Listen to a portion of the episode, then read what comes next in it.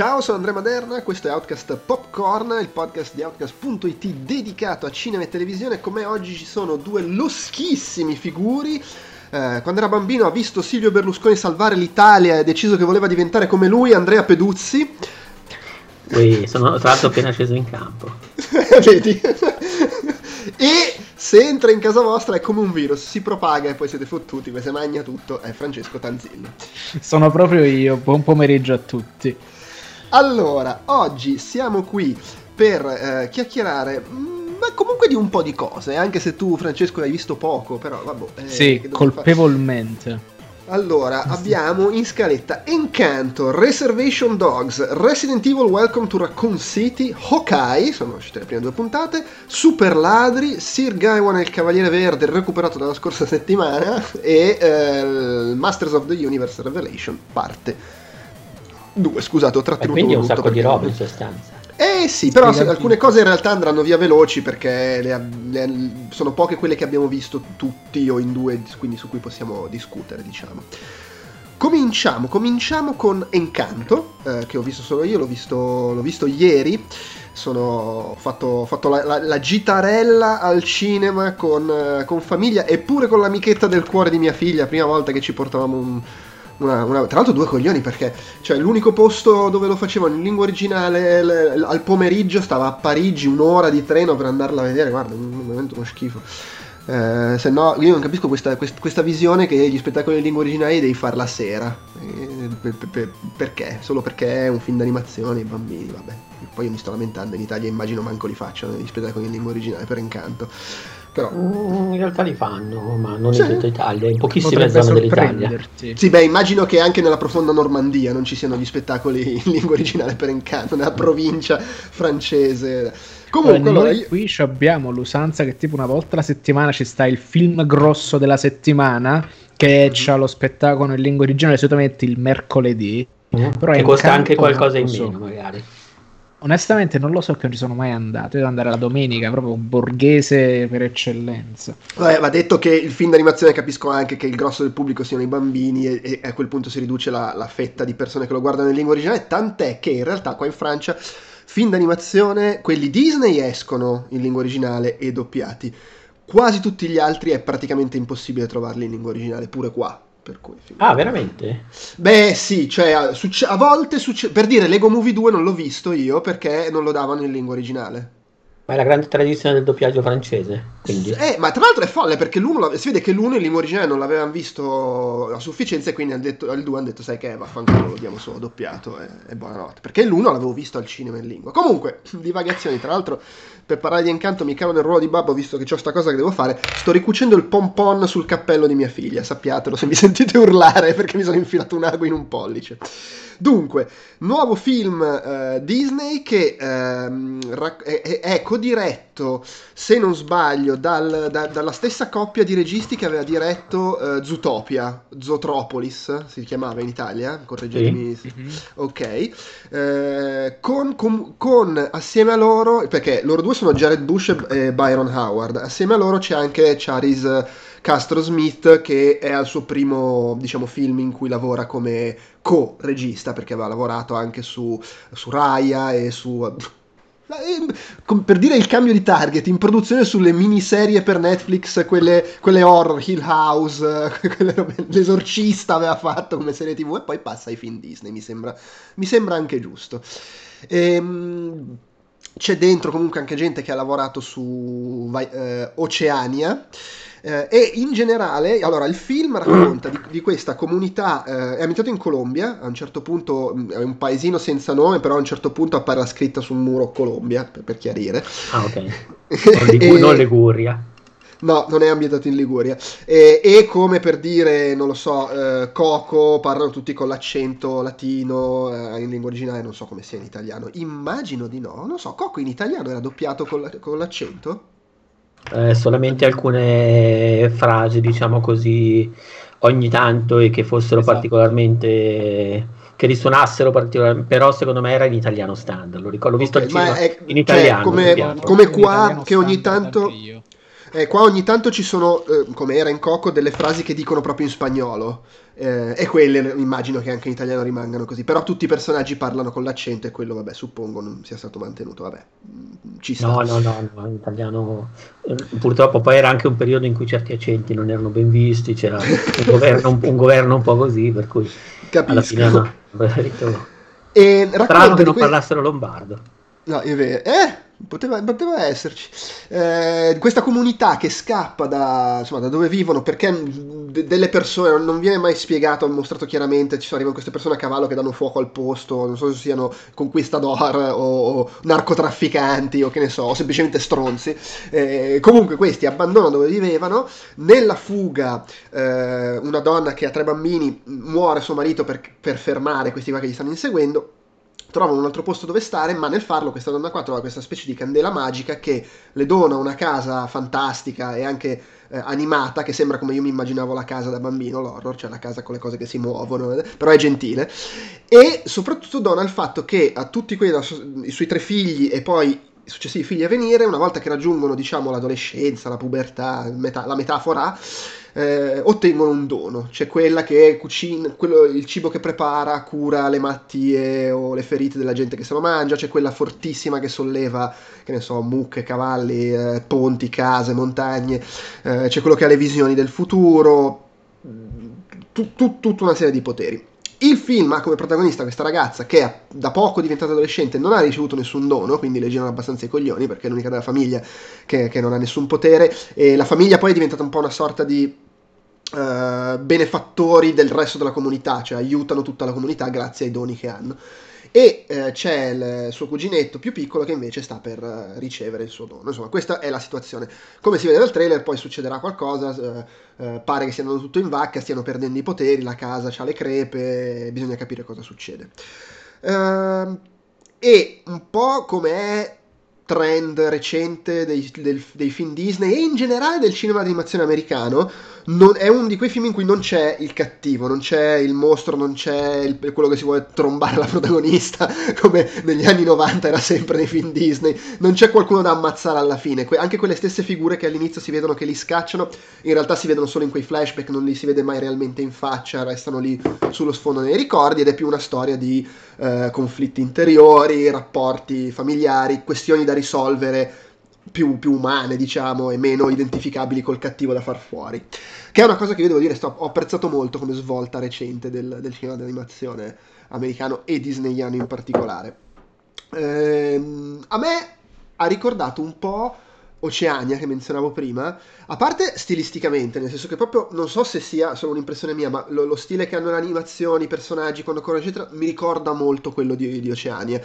E, ehm, e più in generale mi ha fatto un effetto molto simile. Quando vidi Oceania al cinema mi piacque con moderazione, mi è piaciuto tantissimo quando l'ho rivisto um, qualche anno dopo. E, e, secondo me è, tra l'altro, proprio assieme a Zootropolis, sono fra, se non i due migliori, due dei migliori film d'animazione Disney del, insomma, del, degli ultimi boh, dieci anni, giù di lì. E, Anche Coco era molto figo comunque. Sì, beh, ma quello è però cioè... Pixar lo considero situazione eh, li slegata. confondo sempre, maledetti. Perché fate queste cose? Vi fate concorrenza eterna.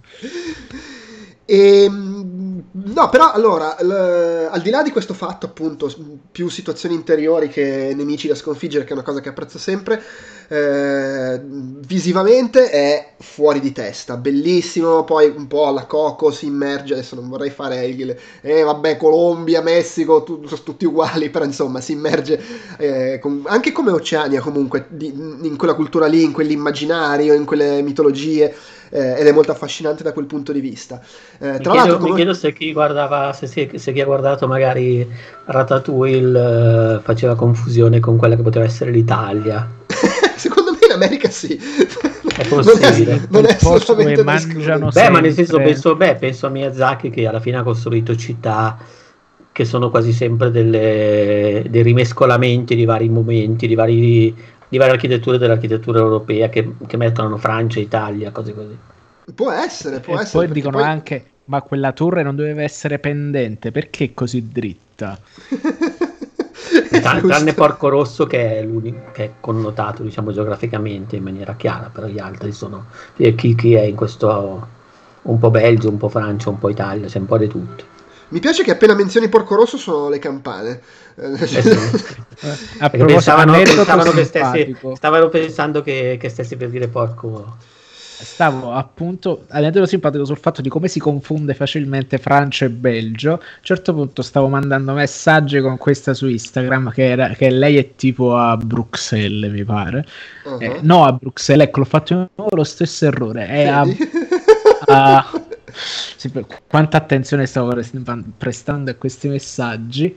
È a uh, Bordeaux ero fermamente ah. convinto che fosse a Bruxelles o a Bruges perché suonano allo stesso modo e quindi Francia, Belgio la stessa non so se, se, lo dice a un francese o a un belga non so se, la, se ti dà ragione su questo aspetto però e comunque tornando al film ehm, cos'è che stavo dicendo? Ah sì, che come Oceania mi ha, eh, non mi ha entusiasmato, però mi chiedo se anche questo riguardandolo poi lo apprezzerò di più.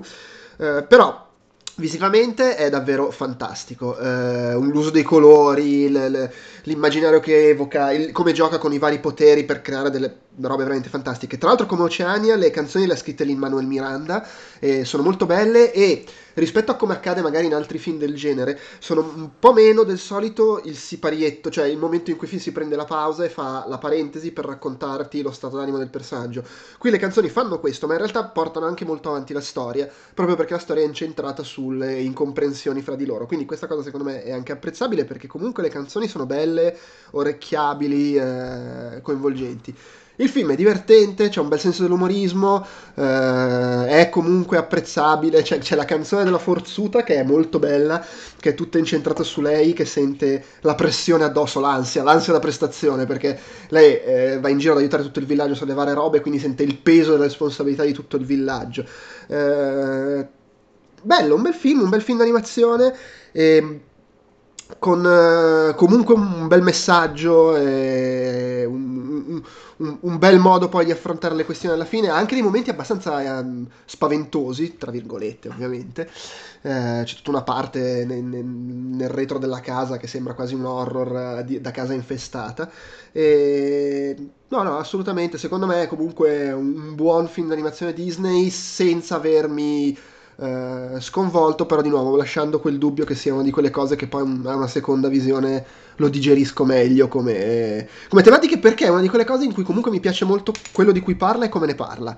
Eh, al di là che poi magari l'ho trovato un po' lungo e non sempre completamente eh, in focus in quello che faceva. Però no, davvero mm, sempre meritevole. È difficile ultimamente che Disney tiri fuori un film d'animazione che proprio non mi convince. Non so quando sia l'ultima volta che è successo. Uh, per assurdo è successo con Pixar più facilmente, nel, mentre un tempo era al contrario, negli ultimi boh, 10-15 anni mi è capitato più facilmente che i film Pixar magari non mi... tipo Monster University mi ha lasciato abbastanza... Abbastanza così. Sì, proprio, vabbè. Manda sì, bello però. però dieci anni fa questo non lo facevate. Eh sì, oddio, hanno comunque fatto Cars, Cars 2, Cars 3, Planes. Cioè, comunque... Ora, Cars 2 è bruttissimo. Cioè, è proprio, è proprio brutto. Ma Cars 2 è quello di spionaggio? Esatto, sì. senza Mamma senso. Mia. Anche se ah. c'è stata tipo una scena abbastanza turbida di questa tortura e morte di una macchina, che effettivamente sembra la roba cosa sta succedendo alla Pixar, dove non sapeva bene che direzione prendere. Poi si sono ripresi brutalmente o li hanno rimessi sul binario, letteralmente. Vabbè, vabbè, comunque insomma lo, lo, lo, consiglio comunque la visione, le bambine erano entusiaste, ho finito di ricucire il pompon, possiamo passare al prossimo argomento. Ehm, Andrea, allora, eh, si è conclusa la scorsa settimana su Disney Plus, anzi su Star, eh, Reservation Dogs, di, di, cui magari chiacchieriamo un pochino senza fare troppi spoiler, anche perché in realtà io non ho ancora fatto in tempo a finire di guardarla. Allora, non, non, non, è una serie secondo me che va proprio in direzione dello spoiler. Perché... No, però sai, magari nell'ultima puntata succedono delle cose fighe che non Sì, sì, sì, sì, no, non, non dico niente. Dico solo che anche questa serie, tra l'altro, in realtà, come Ted Lasso, eh, è una delle serie, diciamo così, dramedi, si potrebbe dire, forti di quest'anno. E, e come Ted Lasso, Ted Lasso Reservation Dogs ha proprio anche questo, questa faccenda che non esiste, diciamo così, una figura di antagonista, come dicevi tu prima. Cioè è vero che in Ted Lasso volendo ci sarebbe, però in realtà non è una serie dove ci sono i buoni e i cattivi. E allo stesso modo anche questa. Eh, ne avevo già parlato, tra l'altro, forse non ricordo se qui ne avevo già parlato anche su Outcast eh, in un precedente. No, credo che quando erano arrivata, era arrivata la prima o le prime due puntate ne avevi un pochino chiacchierato. Ne avevo un pochino chiacchierato. Ad ogni modo, cos'è? È una serie curata da Taika Waititi e Sterling Dargio. Sterling Dargio, che è soprattutto un documentarista, un documentarista che ha passato buona parte della sua vita in. Uh, uh, come si dice con. Uh, in Oklahoma assieme ai nativi americani, credo che lui stesso sia un nativo americano, e di fatto cosa fa? Racconta la vita, uno slice of life di questa riserva indiana, proprio nel, nell'Oklahoma, dove ci sono un gruppo di ragazzini, un gruppo di adolescenti che in sostanza traslano in versione nativa americana quello che è un po' il tema classico della fuga dalla provincia, non so, della, di film come ad esempio Suburbio o The Picture Show, dove a un certo punto bisogna andare avanti per, per evolvere, però con l'aggravante, tra virgolette, che in questo caso loro oltre a essere in una dimensione, diciamo così, provincia, c'è anche il fatto che sono in una riserva indiana, quindi è una dimensione ancora più eh, singolare. Ed è una serie che funziona molto bene. Funziona molto bene perché, prima di tutto, costruisce dei personaggi veramente ben fatti. In secondo luogo, perché utilizza il, una messa in scena che sembra un po' da cinema indipendente anni 90 o da Sundance. In ogni caso, utilizza una messa in scena che è quasi un po' passé, anche per quelli che possono essere gli arredi, anche per quelli che possono essere i look. Eh, poi non so se c'è un uh, filtro biografico, perché di fatto il uh, Steriliario sostanzialmente ha passato gli anni 90 in quel modo lì, quindi magari ha voluto mettere, oppure semplicemente magari semplicemente si, si vestono in quel modo lì i ragazzini e hanno un certo tipo di, di riferimenti. Comunque, la sensazione che ho avuto in realtà è quella di, questo parlo del, della messa in scena, dell'impianto, di quelle che sono tutte le scelte, diciamo così, che riguardano le atmosfere, di avere a che fare con quella che potrebbe essere la versione nativa americana di Freak and Geeks, nel senso che ha quel tipo di, di situazione lì, quel tipo di taglio lì, e che però non, tutto sommato non c'è, che io sappia ovviamente, perché poi non è che sia un esperto di, di queste cose, però che io sappia non ho mai visto un, un, un teen drama o un dramma per, con i ragazzini ambientato, diciamo così, in quello che è il contesto dei nativi americani, quindi c'è anche una sorta di, in qualche modo, di recupero di un certo tipo di linguaggio, di codice mostrato in quel, in quel modo lì. E e poi c'è il fatto che l'intera, l'intera serie vive sostanzialmente in, questo, in questa situazione, tra virgolette, di realismo magico che non viene mai effettivamente smentito apertamente, nel senso che questo succede già nella prima puntata, il, uno dei ragazzini, uno dei protagonisti ha una visione, ha uno spirito guida e in generale tutti gli elementi che possono essere legati al folklore nativo americano compaiono spesso nella serie. Vai. Ma t- tra l'altro parliamone dello spirito guida che è fantastico. Sì, Arriva, sì, sì. Lui, lui, credo che sia proprio uno stand-up comedian quello che interpreta quel ruolo. che arriva, fa il coglione, urla, piscia dietro, dietro la monnezza.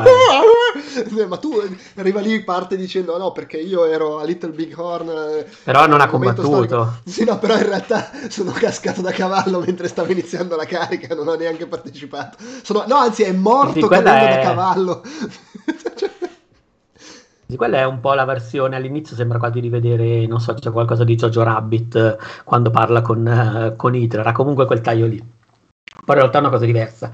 E e in generale, ripeto, è una serie che ha appunto questo, questo doppio livello, secondo me, di, di, dialogo con l'immaginario. Da un lato c'è il dialogo eh, con un'estetica che forse non, non, è mai stata usata per mostrare quel tipo di racconto e che inevitabilmente, secondo me, finisce per conferire a quel tipo di racconto, nonostante le, quelle che possono essere le dimensioni di realismo, anche una sorta di, non so come dire, rimediazione, una sorta di lo, lo, lo, rimodula, diciamo così, in termini televisivi, cinematografici, ti fa capire che in qualche modo stai guardando qualcosa che non è realistico, ma vorrebbe esserlo.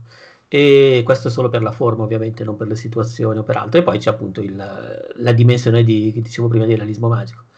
E, al di là di quello, però, è molto affascinante il fatto che parte, secondo me, vabbè, mette subito all'interno della stanza un elefante abbastanza grosso che diventa un po', rimane un, in sottotraccia fino alla fine, nel senso che, e questo viene praticamente mh, mostrato nella prima puntata, se non ricordo male, comunque uno, questi ragazzi hanno perso un loro amico più o meno un anno prima.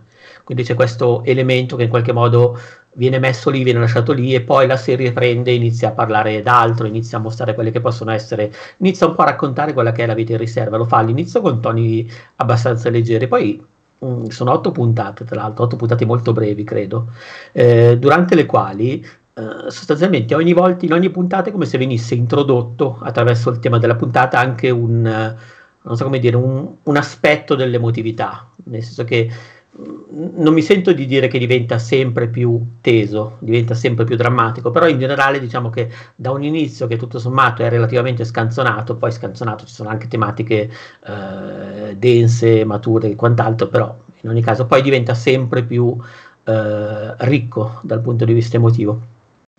E a un certo punto poi finisce proprio per mescolare tutte queste cose e, e ne esce benissimo. Non so, eh, cioè non c'è molto da dire se non che è veramente una serie ben fatta che, che fa piangere, che fa ridere, che, che, che, è sostanzialmente l'equivalente, secondo me, di nuovo nativo americano di una serie come Ted Lasso. Ha quel tipo di. Allora, tutto quello che stavi dicendo eh, su, sullo stile che ha la serie e come si sviluppa eh, mi sembra centratissimo e mi piace anche il fatto che ehm, parte che sembra volerla solo buttare sul ridere e poi si, si, sviluppa in maniera abbastanza graduale, nel senso che ti introduce dei momenti che sono meno comici, un po' più intensi o più approfonditi, eh, senza però essere plateale come a volte magari è Ted Lasso in maniera positiva, però Ted Lasso ha proprio questa cosa del ti faccio soffocare da ridere e poi pam, all'improvviso arriva l'ammazzata sì, sì, ma, super ma, ma Ted Lasso in generale si ha un altro registro, nel senso che, eh, ma, in generale Bill Lawrence ha un altro registro dai tempi, di, da quando faceva Scrubs, viene da un mm-hmm. certo tipo di, eh, di racconto. In Ted Lasso secondo me lo ha reso un po' più asciutto, però in qualche modo si vede sì. quel, quella matrice lì. Qui, Qui invece... è più è più uniforme, più omogeneo secondo me e facevo, volevo fare l'esempio di la, credo sia la seconda o la terza puntata, quella ambientata nell'ospedale, che è tutta la puntata su gag, far ridere, però poi c'è questo momento che non è un momento drammatico, però è un momento molto dolce col bambino, cioè il bambino, il ragazzino, insomma, di loro quattro, che si ferma nella stanza della signora anziana che non ci vede, che pensa che sia suo nipote e rimane lì a farle compagnia, anche un po' spaesato, cioè non è che sa bene cosa fare, però rimane lì con lei. E da lì poi c'è proprio questo filo che da una puntata all'altra ci sono questi momenti in cui comunque ti dà un po' più di cizza, un un po', più di carne alla serie. Secondo me il paragone con Dead Lasso funziona fino a un certo punto per un motivo, che questa è una serie che ha una personalità fortissima, che è quella della cultura del posto eh, che, che, la ospita, diciamo. E, ed è voluto, io ascoltavo anche, ho ascoltato un paio di interviste al, al, al creatore, che diceva che lui voleva proprio, uh, cioè che la serie ha proprio quest- lo stile di comicità loro, che in effetti è strano perché è un po' stralunato, ha proprio dei tempi comici che sono diversi da quelli tradizionali sì, sì, sì. Del, del, delle serie umoristiche americane o britanniche, che sono molto fatti del, del silenzio, succede la cosa bizzarra, eh, ci devi entrare un po' nel ritmo e questo secondo me la rende anche un po' meno accessibile di Ted Lasso, oltre al fatto che è molto più episodica, perché è vero che c'è un filo conduttore fra gli episodi, però gli episodi sono anche molto per i fatti loro sì, e in questo sì. devo dire, eh, io l'ho guardata, sono, quante puntate sono? 8. 8, ne ho guardate 5 la scorsa settimana, me ne mancano 3. Eh, devo dire che è un rarissimo caso in cui quasi mi trovo a pensare che forse me la sarei goduta di più guardandola di settimana in settimana, perché a guardarle tante consecutivamente non c'è quell'impeto che ti trascina da una puntata all'altra. No, no, no, sono, che... è come se ogni puntata si concentrasse, prendesse un, un come si può dire, un, un, catalizzatore che può essere un personaggio, una situazione, un argomento, e da lì in qualche modo evolve un discorso che poi è chiaro che ritorna nella puntata successiva, è chiaro che soprattutto evolvono i personaggi per cui tu li ritrovi e li, sai già, li, li leggi già in maniera diversa nella puntata dopo però effettivamente sì, c'è proprio l'argomento della puntata. Sì. Con questo non è una serie totalmente verticale, no, però no, ha, comunque, ha, comunque, quel taglio lì. E soprattutto è, è capace davvero di passare da una puntata all'altra, di, di cambiare proprio ritmo da una puntata sì. all'altra. Beh, ho, ho, appena visto, l'ultima che ho visto è quella che sembra il, il Steven Seagal che va in giro con i poliziotti, il, reality show, la giornata sull'auto della polizia, con il ah, ragazzino beh, belli, che va in giro. Bellissima, bellissima. tra l'altro lì e lì c'è l'elemento un... fantastico con la, la, donna capra. Sì, sì, sì, e anche lì... No, non capra, cervo, cervo. La donna cervo, sì, e anche lì è un evento che ovviamente ti viene portato, presentato attraverso quello che è il ricordo, perché tu alla fine ti viene introdotto all'inizio come una, con una data, perché è una puntata che gioca anche montando il, il passato col presente.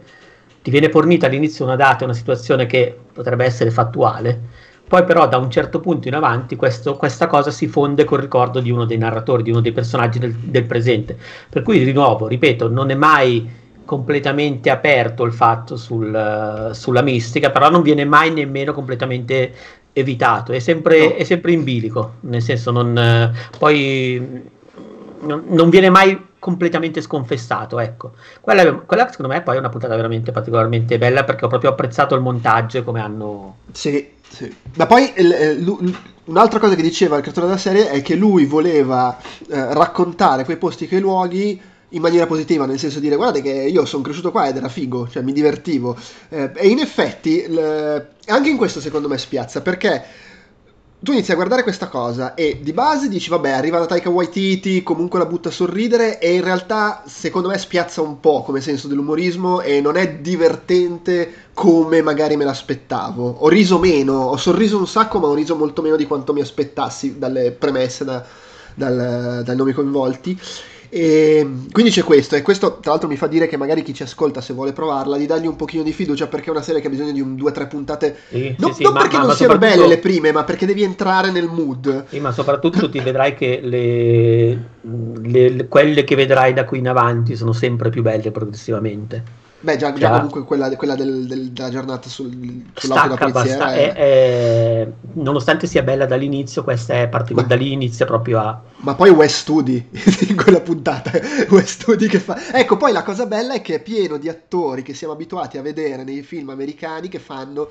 l'indiano che ha vissuto, che ha il portato del grande capo, che, il cliché dell'indiano che arriva nel thriller. Eh, eh sì, in, eh, in questa puntata il, persona, il, poliziotto, che poi non è il poliziotto perché un'altra cosa molto figa, è il, la polizia della riserva, perché sì, anche in ospedale ti fanno vedere, per esempio l'ospedale è interessante perché rimane un luogo ibrido tra quella che è la vita in riserva e quello che c'è fuori. Sì. E ti racconta anche quello che è l'approccio dei nativi americani nei confronti della medicina, che loro chiamano dell'uomo bianco bianco. Cioè, sì. È come se ci si rivolgessero proprio quando mm, non so come dire, quando li hanno, questo perlomeno quelli delle generazioni precedenti, quando sì. le hanno già provate tutte. Poi ecco, pure la puntata della madre di lui, eh, cioè della madre di uno dei protagonisti, quando ha quell'avventura lì c'è anche la trasfigurazione razzista, eh, sì. eh, secondo me è lì è, è molto quello è molto divertente. E, e, tra l'altro quella è una puntata in cui comunque l'elemento invece un po' più drammatico e che ti prende a livello narrativo con il padre ah, assente è, devo dire, fatta molto bene. Per cui no, eh, però non è tutto così, cioè uno magari si aspetta, vabbè adesso la serie è ambientata nella comunità eh, della riserva, ci farà vedere quanto stanno di merda, anche perché poi lo spunto di partenza è che questi quattro ragazzi se ne vogliono andare, cioè veramente... Eh, ma, ma però, quello, però quello secondo me è un topo talmente universale, cioè sono ragazzi, tra virgolette, nella provincia, perché comunque esatto. sono ed esatto, è, cioè non è, non un... è, le, non è le, se ne vogliono andare perché fa cagare la vita nella riserva, se, se ne vogliono andare perché sono i quattro ragazzi che sognano di andare a Los Angeles. Eh, ma, ma è, è Bruce Springsteen. Che vogliono, che vogliono, andare avanti, ma è normale. Però è sì, una cosa sì, che sì. succede in qualsiasi cittadina americana che viene dipinta sempre con affetto, ma da look, da American Graffiti, è proprio quella roba Vabbè, lì. ma pure qua eh, non è che devi andare in America per trovare gente che no. dalla provincia sogna di andare in città. Però in generale quasi sempre questo si parla di me praticamente. Cioè, riesce a passare sia il fatto che comunque la riserva a un certo punto viene detto apertamente è un luogo che dà poche possibilità, poche opportunità per se sei giovane, se vuoi in qualche modo farti strada nel mondo, sì. tra virgolette e poi anche loro, cioè, loro se ne vogliono anche andare anche perché hanno avuto diciamo così questo, questo lutto iniziale che probabilmente è anche un po' scombinato quella che è chiaro, sì, sì. la loro quotidianità però poi di contro passa sempre la visione affettuosa cioè raccontano sempre un ambiente che è ehm, non so come dire oddio voi non avete mai visto un medico tra gli orsi Northern Exposure no non l'ho mai visto ah ok è, è molto quella roba lì cioè, e anche lì okay. tra l'altro c'è un umorismo c'è un umorismo molto molto simile.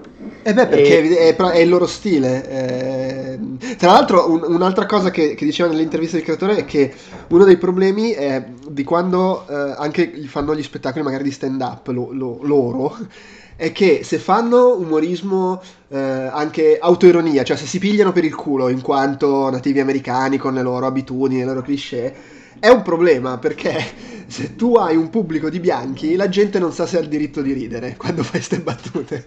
E quindi devi fare, devi, devi, riuscire a introdurre lo spettacolo dicendo cose che fanno capire loro, oh ragazzi, tranquilli, siamo tutti amici, potete ridere delle cose che sto per dire.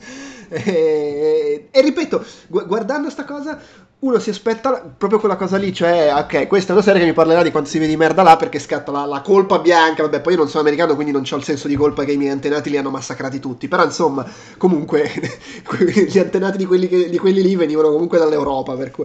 e, e invece no, assolutamente, il che non significa che non ci sia, come dicevi prima, comunque momenti in cui emergono quelle tematiche, per esempio quando lei passa la notte con quel tizio che poi si scopre essere praticamente il, il nipote di Trump, eh, oppure le, anche per esempio nel, i poliziotti che arrivano e prendono per il culo il, il ranger eh, sì, lì, sì, sì, nativo, e facendo battute sulla questione dei soldi, perché per chi non lo sapesse una delle cose eh, che, che ci, una delle dinamiche che ci sono lì è che eh, la, la, comunità eh, nativa americana riceve finanziamenti per la costruzione dei casinò sui loro territori eh, e molti si immaginano che tipo tutti, tutti, quelli che vivono lì ricevono l'assegno a casa, mentre in realtà sono soldi che vanno alla comunità e magari vengono reinvestiti, che ne so, nell'ospedale.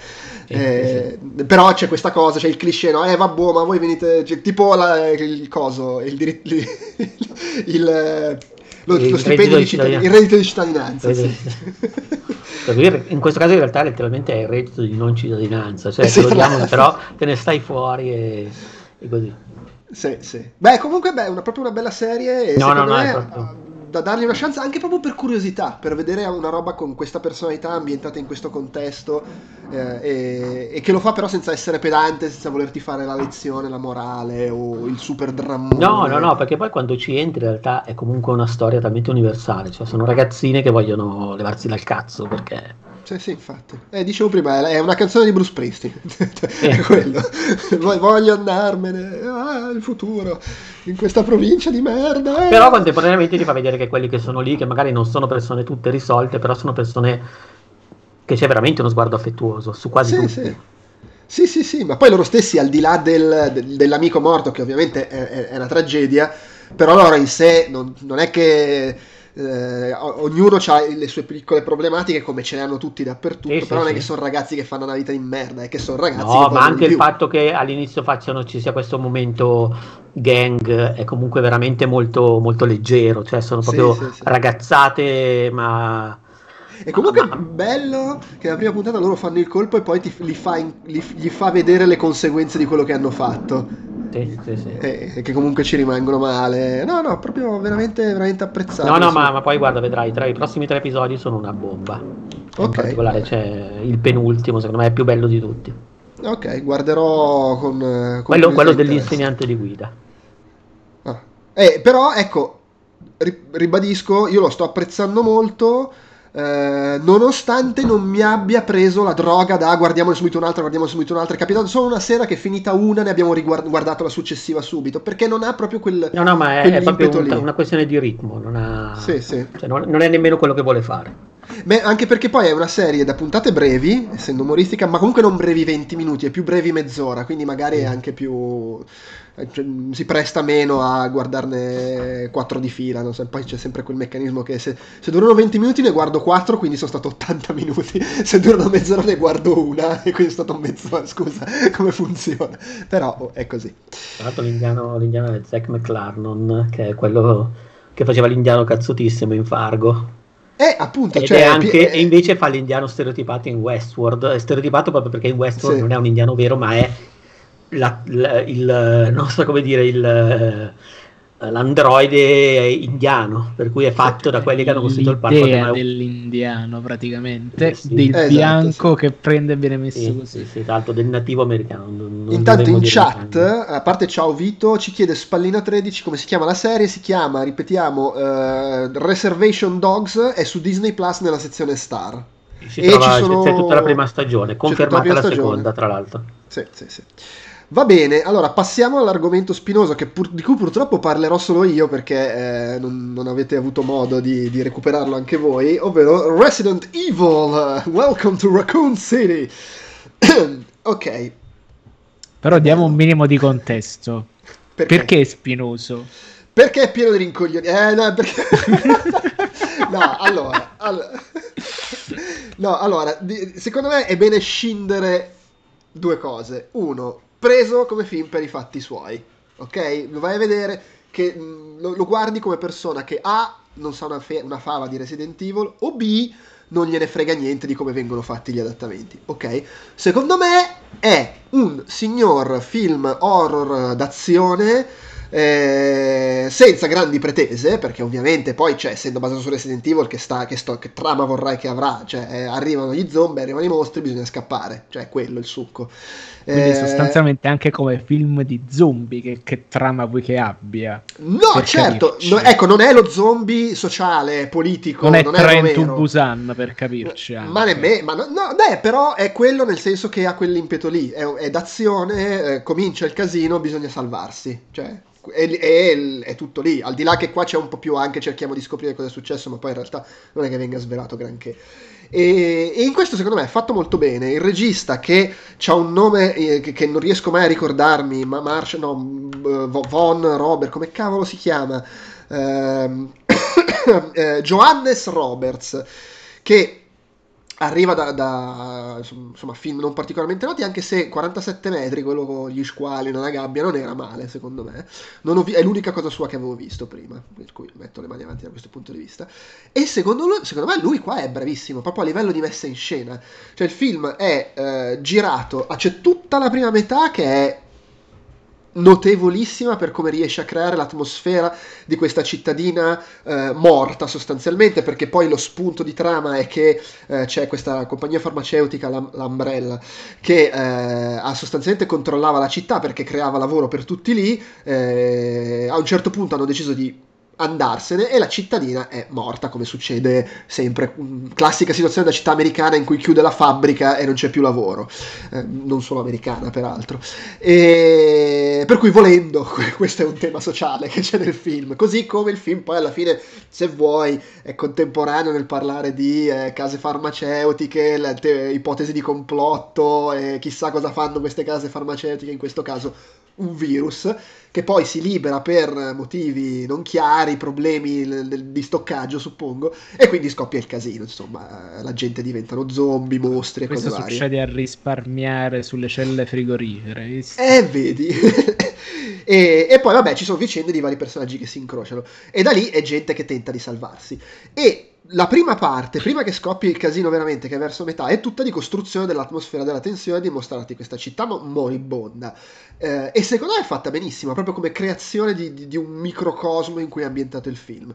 È fatto bene comunque nel presentarti i personaggi e per tutto il film a livello di messa in scena, secondo me Roberts è molto bravo a giocare con le ombre, luci, ombre, vedo, non vedo, eh, l'uso dello zoom. Non gioca poi tanto in quello che in realtà il, il trailer mette in risalto, cioè l'effettazzo, il bru, il, il mostro che ti salta addosso, eh, il mutante. Ovviamente poi più il film va avanti e più si scivola in quella direzione, perché essendo Resident Evil, più vai avanti e più ci sono zombie, più salta fuori il, il mostro con la linguazza, il leaker, alla fine c'è quell'altro mutante con le bolle inciso. Gli effetti speciali eh, è un film da, che è costato credo 40 milioni di dollari quindi non è che ti può aspettare. Un cazzo con le patate praticamente. Eh, non ti può consideriamo aspettare... che la ruota del tempo ogni episodio sono 80 milioni. Eh capisci a me. Però secondo me in quell'ottica eh, comunque fa la sua figura. Come spesso succede la computer grafica che ha i fatti non ridire guardando i trailer sul computer rende comunque un po' meglio al cinema poi non è che sia realista cioè so comunque mostri con le bolle.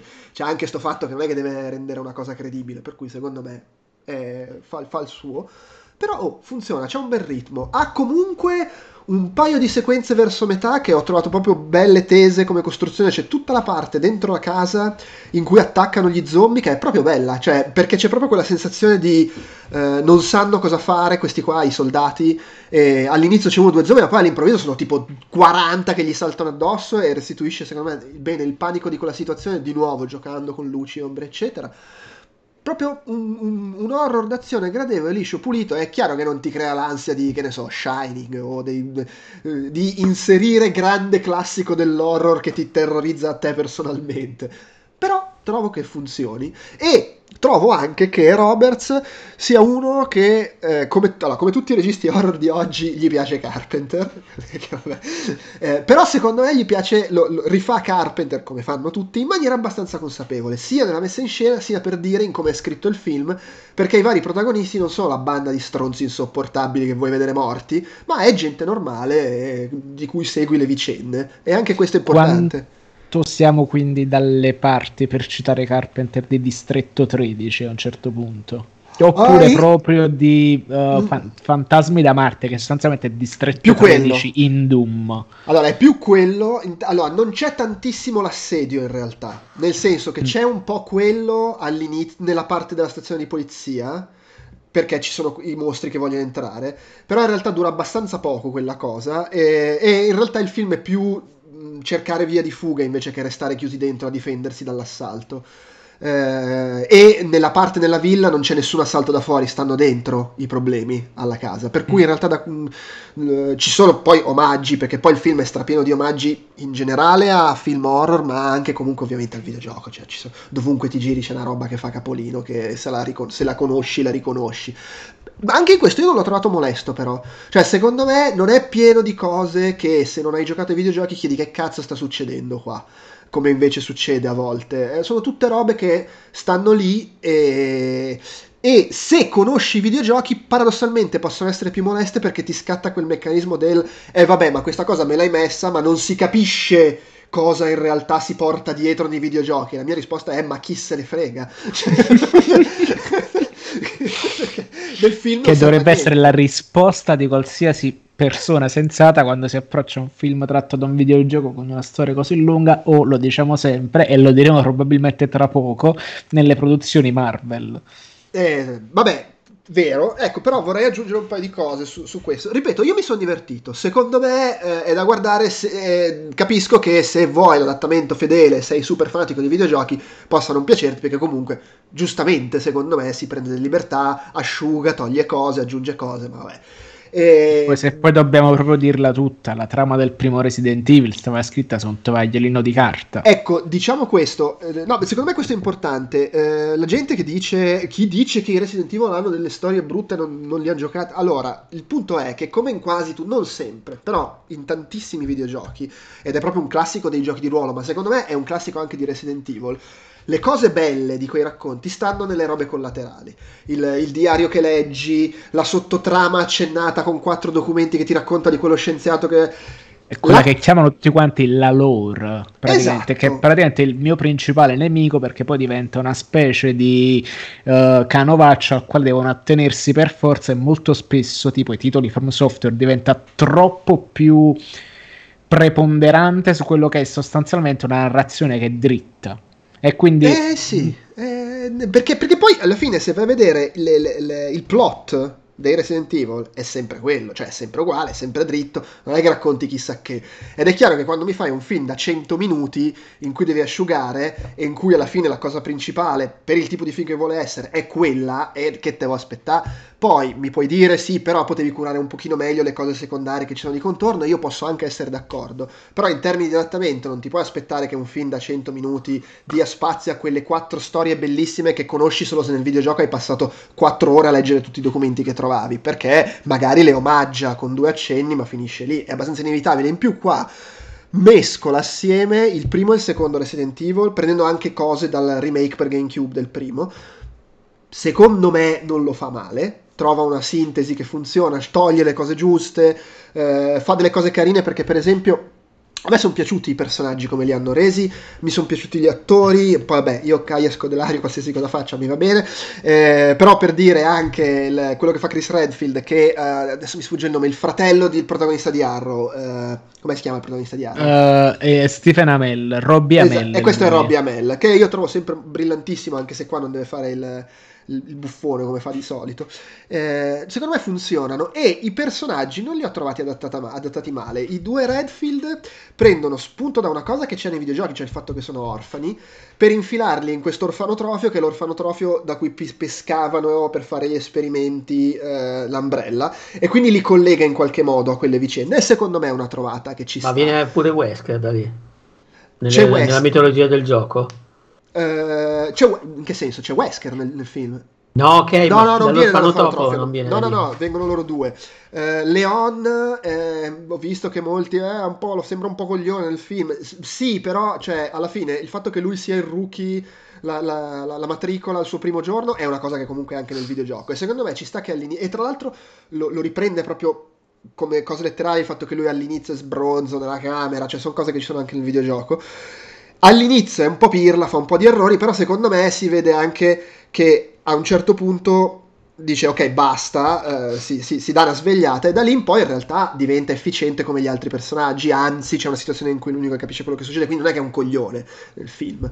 Wesker pure mi è piaciuto perché eh, gli- lo fanno un personaggio un po' più umano, non è il cattivo che s'arrice i baffi, è uno del gruppo che però si fa, eh, diciamo, prende la via sbagliata, per cui anche in quello devo dire, l'ho trovato apprezzabile, ho trovato apprezzabile che il film ti presenta anche la squadra di loro e ti fa vedere che, cioè, si conoscono, sono amici, non- perché questa cosa non è che nei videogiochi sia stata mai particolarmente approfondita, a mio ricordo, il rapporto fra i personaggi, invece qua sono comunque un gruppo.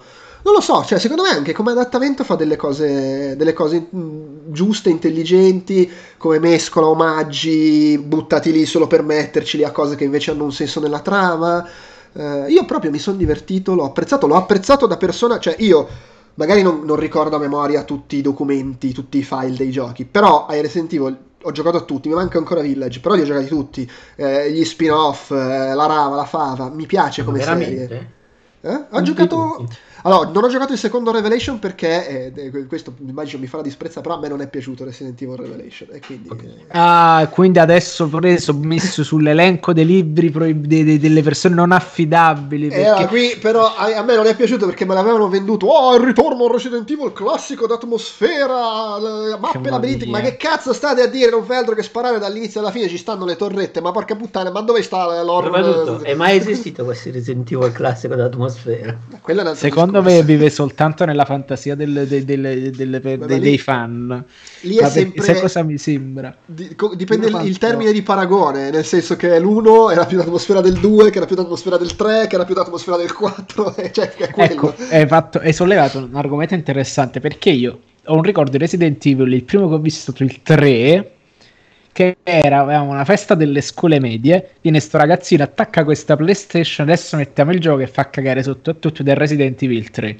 E effettivamente sono ricordi che tu quando li vedi tipo 12 anni ti caghi in mano. Adesso ti scappa il sorriso, ma anche perché ti, ti cagava in mano prima. Eh, e poi le, le- le critiche che vedo mosse a questo film a questo punto mi sembrano quelli che dicono che gli Assassin's Creed da un certo punto in poi sono brutti perché non c'è abbastanza storia nel presente. Non, non so che dirti, io ho giocato solo al primo. Ecco. Comunque, no, è chiaro, è chiaro. Però, guarda, io volevo andarlo a vedere, però mi, mi detto, il mio tempo mi ha fottuto perché qua siamo in allerta meteo arancione, eh, mi sta piovendo da tre giorni. Sì, sta, sta facendo brutto proprio. Però lo, lo recupererò in qualche modo perché eh, mi mi hai citato prima di tutto Carpenter, quindi tutte le mie sempre note carpenteriane sono sempre bene accette. Ma poi la domanda che ti faccio adesso è: gli zombie corrono qui? No, no, no, no.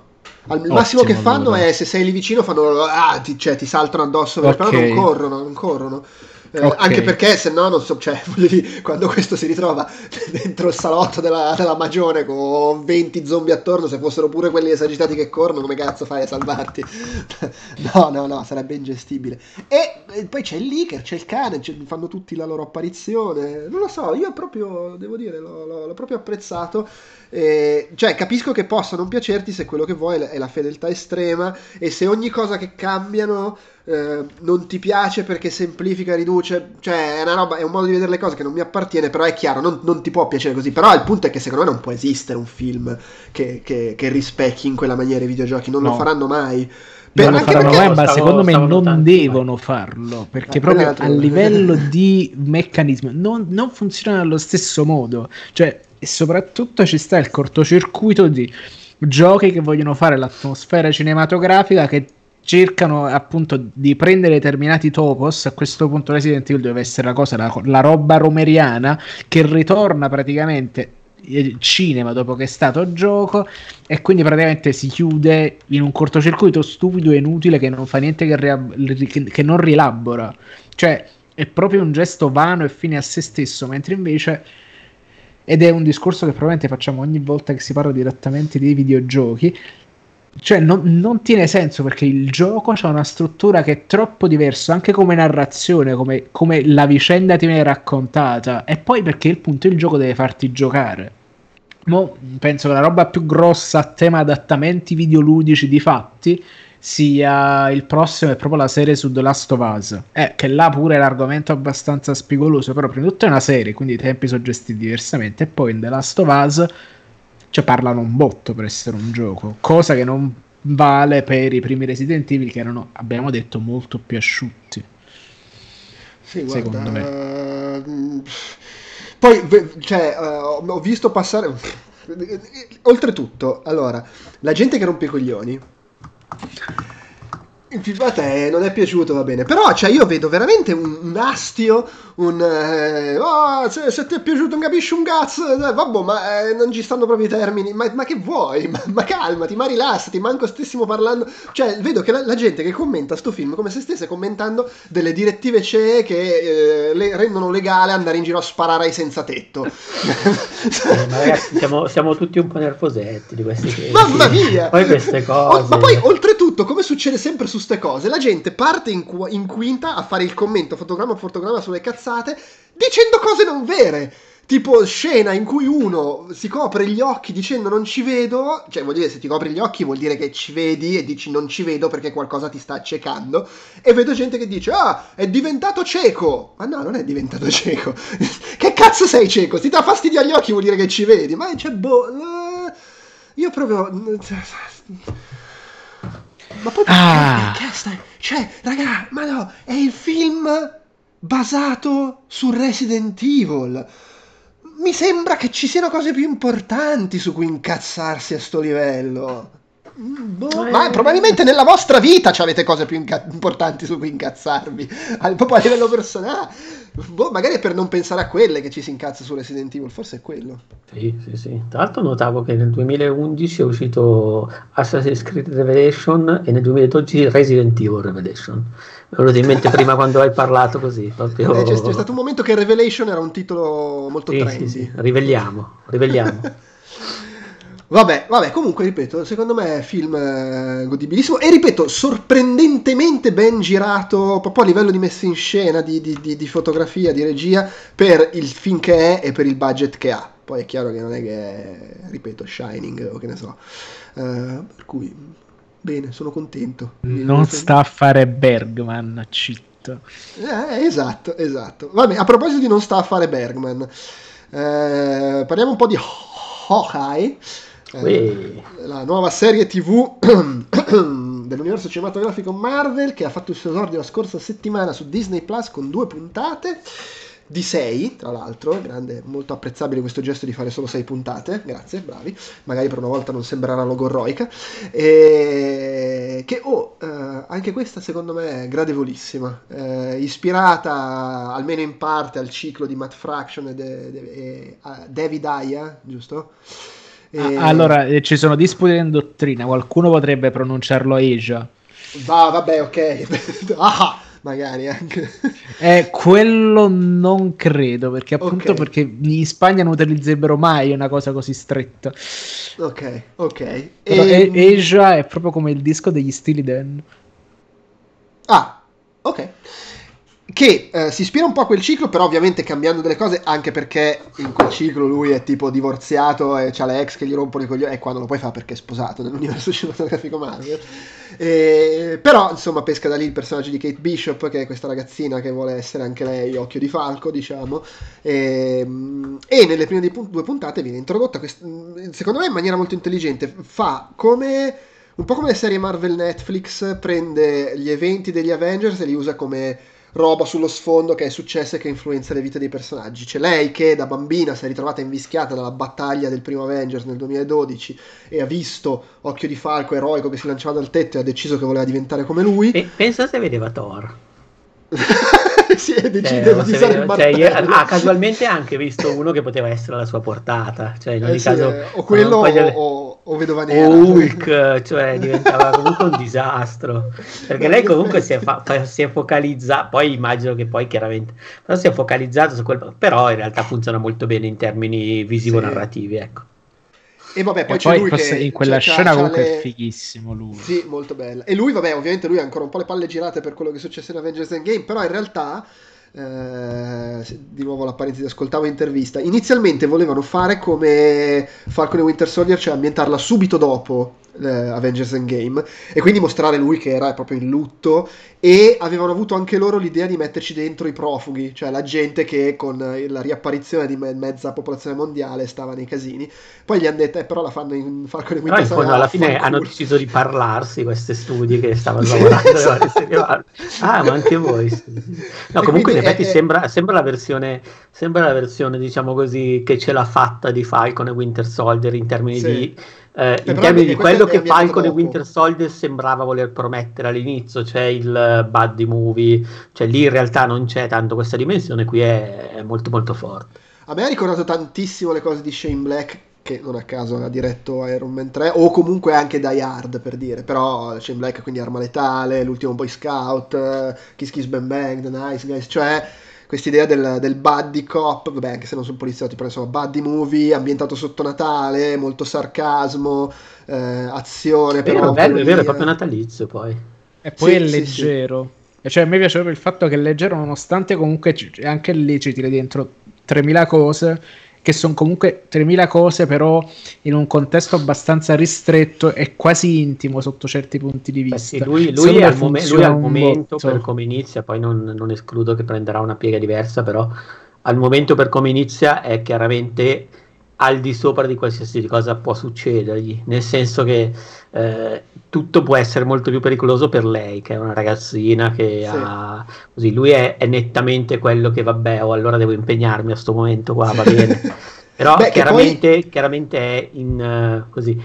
Eh, e tra l'altro lui quanto, quanto è nettamente migliore di Falcon come personaggio Avengers simile a Mamma Falcon. mia. Sì, Per sì. quello- Sì, per quello è, c'è è, l'eroe ma- più cioè, ma lì è l'attore, ra- ragazzi, è l'attore, cioè adesso con tutto il bene Sì. che non voglio da, Sì. da Anthony Mackie, cioè Jeremy Renner c'ha cioè, n- in un sopracciglio è più carisma di tutto Anthony Mackie, che è, è buono. Cioè la, la verità è che Anthony Mackie l'avevano preso per fare la spalla comica all'inizio perché quello è bravo a fare. Cioè, purtroppo, non lo so, almeno questa è la mia impressione. Lui invece secondo me Ma, funziona. ma no? qui lo trovo particolarmente in forma anche perché è un Sì. po' più age, è un po' più... Beh, adesso... poi ha spazio, non, non l'aveva mai avuto in Sì, questo sì, personaggio. Eh, e, e che poi anche questo rientra nel il fatto che dici che è un po' sopra le cose, è un po' invecchiato, gli hanno me- ha, ha la cosa che ha l'ausilio per L'apparecchio l'udito. Ma, ma perché cosa Perché succedeva? Non mi Eh, perché a furia di prendere scarpate sulla testa e esplosioni Ah, ma e non, c'è un rotto. episodio di... No, no, no, No, e allora lo fa proprio vedere, fa vedere un breve montaggio di cose disastrose che gli sono successe. Sì, sì. Quindi dice, probabilmente come varrebbe anche a dirti: no, meno male che c'ho soltanto sta cosa e sto in Certo. piedi. Sembra volerti dire anche. Ma poi anche questo alla fine è ne- totalmente nella corrente di quei film che ho menzionato prima, cioè il, il- protagonista che è scassato, non c'ha voglia, lui vorrebbe essere altrove esattamente come John McClane che dovrebbe essere con la famiglia per Natale, però è lì perché deve aiutare qualcun altro e tipicamente nei film di Shane Black c'è sempre bam- la bambina che si porta dietro o il bambino e qui c'è lei che non è una bambina ma comunque la ragazzina che Eh, cioè, i più- comportamenti che sono anche un po' infantili perché le, E- è le sue più- azioni che non hanno conseguenze. Sì, sì, lei è Sì, la 21enne che però nonostante tutto sembra ancora più ragazzina come comportamenti. Sì, ed è Vabbè, più poi in è di di quanto ti aspetteresti, però comunque ha bisogno che lui la protegga. Sì, sì, sì. Esatto.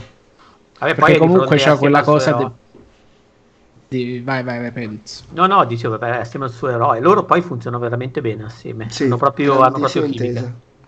Proprio, proprio una bella intesa. No, eh, Non, pensa- Francesco, cioè, non pensavo di, di trovarmi una roba così natalizia, sfiziosa, fatta bene, intelligente anche per come gestisce anche per come gestisce il racconto, poi anche per come ti serve. Tu, tu per esempio, Andrea, tu quante puntate hai visto? Ne hai viste le prime due. Prime...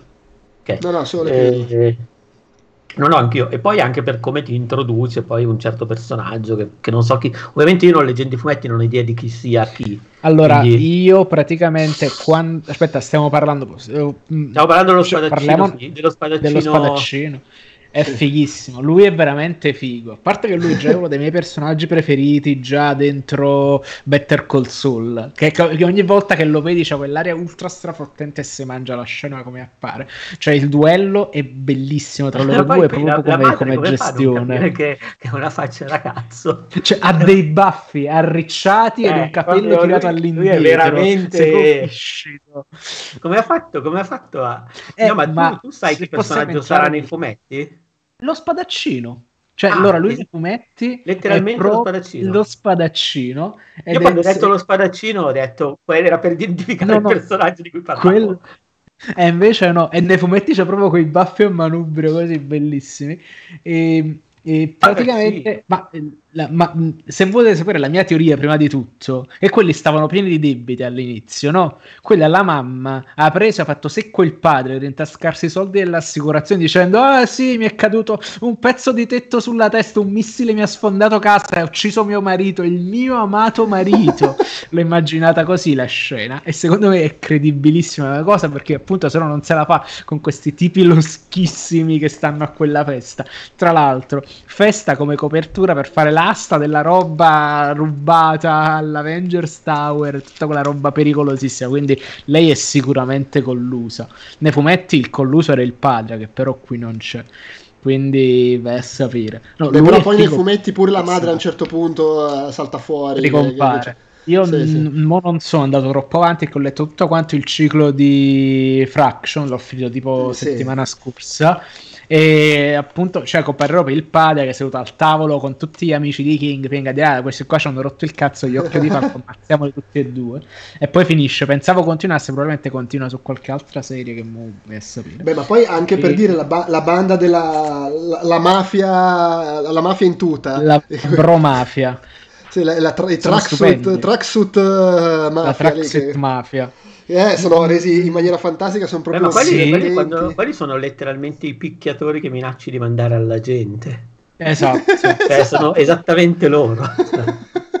che da no, anni proprio, vai... Proprio... Eh, io avevo il timore che dal trailer sembrava questa cosa qua, ma avevo il timore che fosse il classico trailer che prende le 4-5 scene più riuscite e poi però la, è, è, l'ennesima serie in cui stanno 20 minuti a parlare e 5 minuti a, a parlare e poi altri 10 minuti a parlare e poi smetti di annoiarti quando ci sono i titoli di coda. E invece no, cioè regge, almeno in queste prime due puntate, regge bene proprio quel, quello stile lì. Non è super brillante in maniera assoluta come magari i film che ho menzionato di Shane Black che veramente dall'inizio alla fine sono uno spacco però secondo me si inserisce bene in quel filone è proprio gradevole. Sono curioso anche sì. di andare avanti. A me ha divertito veramente tanto, un po' perché il tono è leggero, secondo me anche un rapporto durata cose che succedono perfetto, quindi non ti dà quella sensazione di situazione portata avanti a spinta da, mm, da portata a spinta come c'aveva tipo Loki, per esempio, che Loki veramente andava avanti a calci in culo, con tutto il bene che ci abbiamo voluto a Loki. Però sappiamo che lo scopo era, era presentare il personaggio di Kang alla fine, anche senza dire che in realtà non si chiamava Kang, per dire. Qua invece è proprio, secondo me, molto più interessato al racconto, al rapporto Non, ti, non, dimentichiamoci che a un certo punto dovrebbe apparire anche una Florence Pug, quindi già questa serie aumenta del, uh, di un buon 25% il, il, il, mio gradimento. E tra l'altro, se non la seguite su Instagram, seguite su Instagram perché sembra, guardando il, la foto profilo, sembra la foto che potrebbe avere una delle vostre compagne delle scuole medie. In realtà poi va a vedere Florence Pug e ogni tanto mi passa davanti e mi dimentico pure che questo è ah, ma questo è figa, ah sì, ma è Florence Pug, per dire. Uh, detto ciò, secondo me fa un sacco di cose interessanti. La mia preoccupazione, sempre tra virgolette, perché cazzo ne vuoi preoccupare di una serie di super pupazzi, è quella che sostanzialmente potesse essere troppo più intenzionato a fare i fumetti pari pari, mentre invece mh, considerando proprio il fatto che prende soltanto gli elementi tra virgolette iconografici, però va avanti per una storia che è per i fatti suoi, secondo me, se non proprio per quelle due o tre cose che detto ci saranno, ma ci introduce dentro il personaggio di Eco che compare alla fine della seconda stagione. Sì, di cui e... hanno subito annunciato la serie. no, caso, caso mai, di Eco. Chi è Eco? La, la, la tizia che si vede alla fine della seconda puntata. Esatto che è tipo il supereroe eh, nativo americano che, però, che come tipo Daredevil però non, non sente e infatti la vedi ah, perché okay. tocca le vibrazioni della cassa per, per percepire questi fatti così e, e quindi è, Chiaramente forse farà anche un po' di marchetta, però allora quello che ho visto non è per niente sgradevole. E forse l'unica cosa che mi è piaciuta di meno e che mi è sembrata una cosa per allungare un po' il brodo è la scena quando va a fare il LARP nel bosco. Più che altro che a me i LARP, spade di gomma. Invece lì gente... mi sono proprio divertito. Sì? Sì, sì, sì, cioè poi allunga brodo meno, però funzionava la scena in sé, mi, è... mi ha sfiziato. Anche anche nel personaggio di lui che è lì, vabbè, dai, facciamo sta roba. Sì, sì, sì. Ma poi è divertente perché poi effettivamente il tipo dice, dai, per me è il giorno più bello della mia vita, così. Lui dice, sì, vabbè, dai, dammi sto cazzo di coso. Cioè, lui non ce la fa più. E tra l'altro, veramente è la prima volta che ha spazio, quindi può fare così. Sì, infatti, infatti. Tanto no, parla è... con la moglie, la moglie che gli dice, ah, mi spiace per Nat, ancora così, però secondo me è contenta che è crepata. Sì, dai. Ah, finalmente ne, ne, possiamo parlare un po' al passato eh, di questa Nat, però. il musical è bellissimo, il musical è bellissimo. Musical... rischiavamo di non parlarne. Il, il, musical, musical, è bellissimo. È bellissimo. Il musical dedicato sì. a Steve Rogers, grande eroe, e, sì, e, e, agli, ai Vendicatori. E poi compare tipo il fatto, ma lui lì non c'era qui, Ant-Man, no, Ant-Man non c'era, perché compare? E eh beh, sono quelle scelte di adattamento che come in Resident Evil fanno incazzare ecco. i fan, la lore. Ed...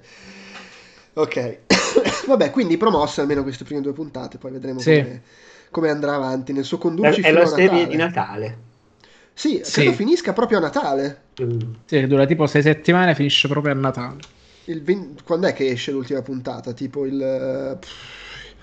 Tra 23... un mese, tra quattro, tra quattro settimane, quindi dovrebbe eh, superare quindi sì, subito prima. Eh, allora, beh, ma devi tenere conto che allora, uno, due, tre, eh, sì, l'ultima esce il 22 dicembre.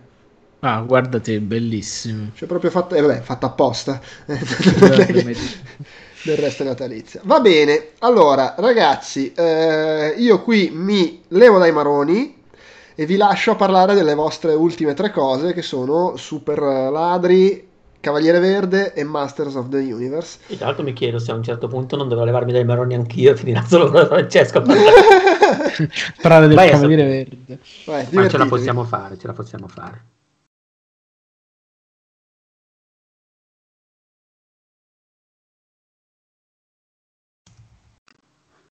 Va bene, chi inizia? Eh, allora parliamo prima delle serie, prima del Cavaliere Verde. Vai col Cavaliere. Allora, praticamente il Cavaliere Verde è uno di questi grandi film indipendenti che hanno preso e hanno segnato la fortuna del genere grazie alla casa di produzione A24. Soltanto che invece di fare il solito horror, hanno preso e hanno uh, hanno scelto di adattare una di forse una di quelle robe che sono normalmente dal cinema mainstream incom- incomprensibilmente sottosfruttate, ovvero uno dei racconti arturiani, uno dei miti arturiani legati alla formazione della nazione della, dell'Inghilterra, della Gran, l'Unione della Gran Bretagna, si fatti così. E praticamente la storia è quella... ci sono più fi- hanno già ricavato diversi film da quel Sì, ma è una roba che è una roba che torna e ritorna. Il, pro- il, problema è che questo qua invece si pone proprio il fatto di fare l'adattamento serio per bene, con questa estetica ultra patinata, effettivamente molto notevole, e racconta le vicende di questo Sil Galvano, che, perché vengo da un'epoca in cui i, i, libri avevano ancora le cose italianizzate come voleva il ventennio. Eh, Sil Galvano. Francesco Bacone. Esatto, ma c'è un, c'è un, libro di Robin Hood dove il Little John si chiama il piccolo Gianni e io da piccolo dicevo ma che cazzo è questo? E invece era il Little John. Era e quindi sostanzialmente è allora, l'ho trovato abbastanza divisivo, nel senso che a me esteticamente è piaciuto molto, la regia mi è piaciuta un botto, ottima recitazione, però come capita per queste grandi, produ- cioè queste grandi produzioni, per le produzioni dell'A24, beh, vado in difficoltà quando si tratta di dover empatizzare o veramente appassionarmi alla storia, nel senso che capivo c'avevo i suoi punti di interesse, mi piaceva anche come questa storia viene messa in piedi, viene rappresentata, però c'è troppo uno stacco tra quella che è l'idea che mi sono fatto della storia, di come vorrei che quella storia venisse raccontata, rispetto a come lo fa lui. E qui gestisce, lui tra l'altro è il regista di Ghost Story, il film di fantasmi con Casey Affleck, dove lui va girando col, con lenzuole in testa, io e tipo Charlie Brown ad Halloween, per capirci. E quello, per esempio, non mi era piaciuto oggettivamente. E, mentre invece questo. E allora, mh, la materia arturiana, secondo me, è una di quelle robe che dovrebbe essere portata più spesso al cinema. Anche se mi rendo conto che non è proprio una delle robe super pop o facilmente gestibili. Ah, diciamo che molto spesso è facile trovarla, ma in maniera, diciamo, mascherata da altro, ecco. Eh, Dire- sì. Direttamente è un po' più raro mentre invece qua è proprio si pone di fare quello che è il racconto arturiano carico di tutti i simbolismi che dovrebbe essere il, un racconto arturiano di, fatto come si deve quindi praticamente penso che a un certo punto la percezione di quest'opera sia passata per un chiaramente coprirsi gli occhi di tutti questi simboli tralasciando quello che è sostanzialmente il film, che di base è anche esile se vogliamo, cioè io l'ho letta come una storia di formazione anche molto semplice, nel senso il percorso che viene imposto a Sir Galvano per passare da un'età dell'infanzia dove le storie, dove la vita non aveva sostanzialmente conseguenze, a caricarsi di una responsabilità tramite quello che è in questo caso un rito di magia perpetrato dalla madre che lo pone davanti a una prova che deve seguire con Morgana, dei tempi e delle cose. Eh, mo, la madre non lo so perché qui a un certo punto la cosa intelligente che fa è che tutti i personaggi non hanno praticamente nomi. Quindi okay, il re è segnato come il re. Fammi, fammi allora, eh, lui è Galvan. So, Galvano, sì. Non, allora, perché lui dice di essere il nipote di Artù quindi sì. dovrebbe essere il figlio di Morgana. Qui non viene citato, o tipo un'altra delle sorelle di Artù. Cioè è complicato, come non sono super ferrato di questa cosa perché non è nel, nel mio nocciolo di studi, mi sono sempre avvicinato soltanto da appassionato. Okay, okay, okay. Praticamente gli pone davanti questa quest da risolvere Ovviamente qui si iniziano a sperticare le cose tipo cammino iniziatico, i simboli, le cose sulle quali qualcuno un po' più ferrato di me potrebbe anche perdersi la testa. L'approccio che ho avuto io è stato un approccio non di... sarei potuto essere io che però non Esattamente. Film, purtroppo, purtroppo. Ma infatti magari perché sì. lo guarderò in differita perché lo voglio vedere, però a questo punto finirò per parlare la settimana prossima. Ecco, che pure interessante come cosa. Per il che Ecco, io l'ho preso a un certo punto non cogliendo tutti i rapporti, ma basandomi soltanto quella che è la mia esperienza visiva. Me ne sono visto bene, ma non benissimo perché mi è pesato un po' il ritmo eccessivamente compassato mi sono piaciute tutti quelli che sono gli aspetti formali, quindi i costumi, la recitazione, il, le scenografie. So, è un film che sembra molto più ricco di quello che è probabilmente costato.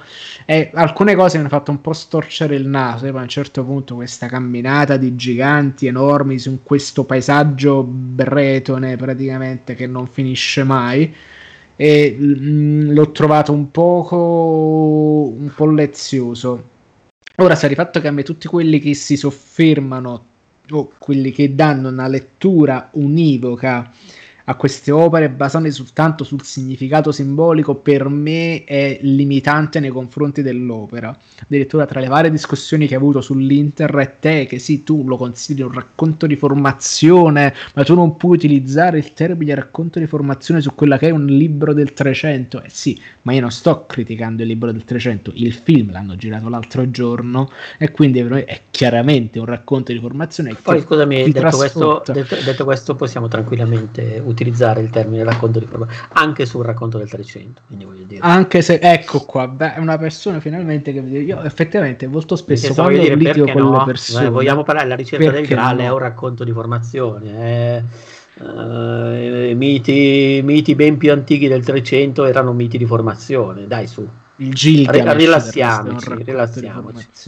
Ecco, quando litigo con le persone su internet, poi io contatto il Ma perché la gente eh, sì. Ma non anche lo so, per, anche perché, perché sempre... non puoi usare racconto di perché è un termine troppo recente, cioè considerato sì. un genere troppo recente, ma no. Esatto, esatto. Pensate come Perché stanno. ci sono i racconti, ci sono i racconti di formazione. E cioè, allora, ripeto, per me il film è molto buono, pure anche per certi versi molto noioso che chiede allo spettatore uno sforzo non indifferente per farsi, tra virgolette, accettare proprio per il suo impianto simbologico che sembra un po' pretenzioso. Però se uno lo prende dal punto di vista del film dritto per quello che è, quindi un, un, viaggio che si articola su giorni, un lasso temporale ben preciso che sono, come tu mi insegni, proprio la dimensione uh, della, fa, della fiaba.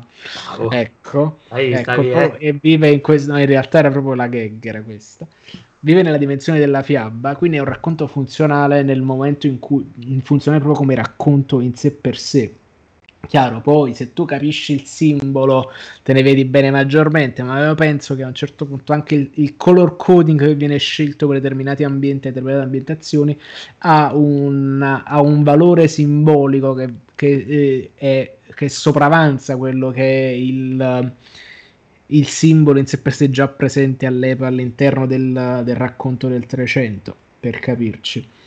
Mm. E infatti a un certo punto c'è proprio una frase idiomatica che ti spiega perché viene scelto il colore verde, perché quello è quello che resta dopo che sono passati i periodi delle passioni e tutto il resto appresso. E, allora, è un film sicuramente stimolante dal punto di vista intellettuale. Non è proprio una roba svagata, anche se può anche visto, essere visto per sbaglio. L'importante è che tu capisci dove far finire quelle che sono le tue considerazioni e di non farti sopravanzare dalle letture ipertestuali che ti offre, perché così te ne godi di più. La gente visto si mette le mani nei capelli e dice no, è troppo complesso, devo guardarlo con più attenzione. Cioè, anche meno, secondo me. Quindi, cioè, buona per lui perché il film è, ripeto, buono, lento ma buono e Dave Patel è bravo, molto espressivo, molto intenso in certi momenti. Mm, mi è piaciuto, ci sta una Alicia Vikander che è sempre bello vederla in giro, quindi mm, mm, mi è piaciuto, non, non, tantissimo perché avrei preferito qualcosa di, con un ritmo un po' più sostenuto, però ha assolutamente i suoi motivi di interesse ed è consigliato agli appassionati di letteratura inglese. Va bene, io allora mi aggancio e parlo di Master of the Universe parte 2, però per, mi aggancio perché in realtà la parte 1 era sostanzialmente una rivisitazione, cioè diciamo quella che era l'ossatura del racconto, era una rivisitazione del, in quel caso del, di un altro mito del ciclo arturiano che è eh, quello del re pescatore, laddove il, diciamo, il, il, il monarca, in qualche modo, il territorio privato il suo monarca sfiorisce, in quel caso c'era un episodio, adesso non faccio spoiler per chi non ha ancora visto la prima parte, che capitava diciamo all'inizio della prima stagione. Tu hai visto giusto Master Soul? Sì, sì, l'ho visto, ho visto anche la seconda, la seconda parte. Ok, e, ed, ed, era quel percorso lì, dove il ruolo di Tila diventava praticamente una sorta in quel caso di... Um, oddio, chi va alla ricerca del Graal? Adesso ho un vuoto di memoria io. Beh, ci vanno un po' tutti i Parsifal. Sì, ci vanno tutti, però lei è un, sostanzialmente un Parsifal che va a cercare proprio un graal, perché poi a un certo punto c'è un oggetto, una coppa che ricorda anche quella cosa lì, per cui c'è proprio quella ricostruzione lì, c'è un tente anche la catabase, il ritorno al uh, regno dei morti, sono, sono tutta una serie di passaggi simbolici che secondo me nella prima, nella prima tranche di puntate... Sui quali però nessuno rompe il cazzo, perché Masters of perché the? Master, ma chissà se manco se ne sono accorti, vedi? No, non se ne sono accorti. Però in realtà è quello, cioè il regno sfiorisce, il monarca è triste perché c'è, c'è il fatto che succede all'inizio, i genitori di Men stanno, stanno scazzati, cioè non... è una terra senza re e quindi è una terra dove si creano falsi miti perché c'era tutta la faccenda del, del mito, diciamo così, del, della tecnologia, insomma è una storia così. E Tila va e in qualche modo recupera alcuni personaggi classici dei master, però in versione diciamo così più, come si può dire, più più cazzuta, nel senso che c'è Menetarz invecchiato, che secondo me è un bel personaggio, e anche altri che insomma fanno questa roba. Eh, questo mi era piaciuto nella prima parte, non mi era piaciuto però, non, non, ero andato d'accordo con quella che era la messa in scena, non ero andato d'accordo con le animazioni, con i disegni, con il fatto che nonostante la presenza di questo filo conduttore forte e interessante, c'erano moltissime puntate che spezzavano il ritmo. Ad esempio quella nel, con, um, come si dice... Um, non Skeletor, quello go- adesso ho un vuoto di memoria anche su, ma però insomma c'erano un... uh, il, uh, lo Skeletor fluorescente, quello sì, sempre che, all'inferno. Che, sì, sì, sì. Cioè, secondo me funzionava l'idea, ma non veniva, non era perfetta la messa in scena per quello che era il mio modo di sentire e quindi finiva un po' per, uh, per perdersi. E finiva in qualche modo, diciamo così, per non pareggiare, per non tenere tenere in pari per non tenere testa abbastanza quelli che erano tutti dei problemi, diciamo così, la, de, della messa in scena, delle scelte di disegno e tutto. Serie tra l'altro che eh, in qualche modo è stata prodotta, voluta da Kevin Smith, che l'ha fatta assieme a uno studio di produzione che lui aveva già con cui lui è la Powerhouse Animation, con cui aveva già anche realizzato altre, altre cose in passato. E comunque, dicevo, la prima parte mi ha curiosito, l'avevo trovata carina, mi piaceva anche il fatto che era molto meta, che sovvertiva quelle che potevano essere le aspettative dei fan, giocava molto su quel punto, però non mi aveva convinto nell'insieme.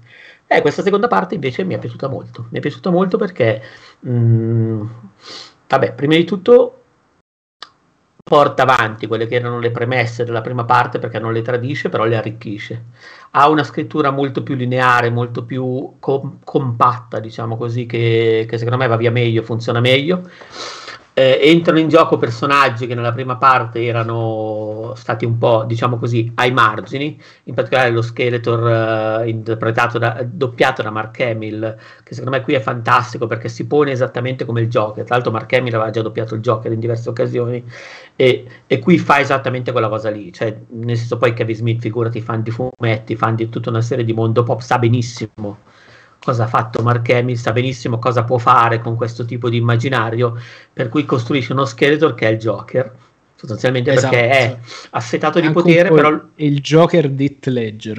È letteralmente quello perché dice, cioè io esisto perché c'è i men, cioè il mio obiettivo è i men, è se non ci fosse lui che mi definisce in quanto cattivo io non avrei motivo di esistere per cui tornano che tra l'altro è anche divertente dal punto di vista simbolico perché ricordiamoci che Iman e Skeletor come personaggi hanno tipo lo stesso stampo sì, tanto sì, che sì. uno è di un co è chiaro letteralmente uno non potrebbe esistere senza l'altro proprio in termini di giocattolo all'inizio degli esatto anni.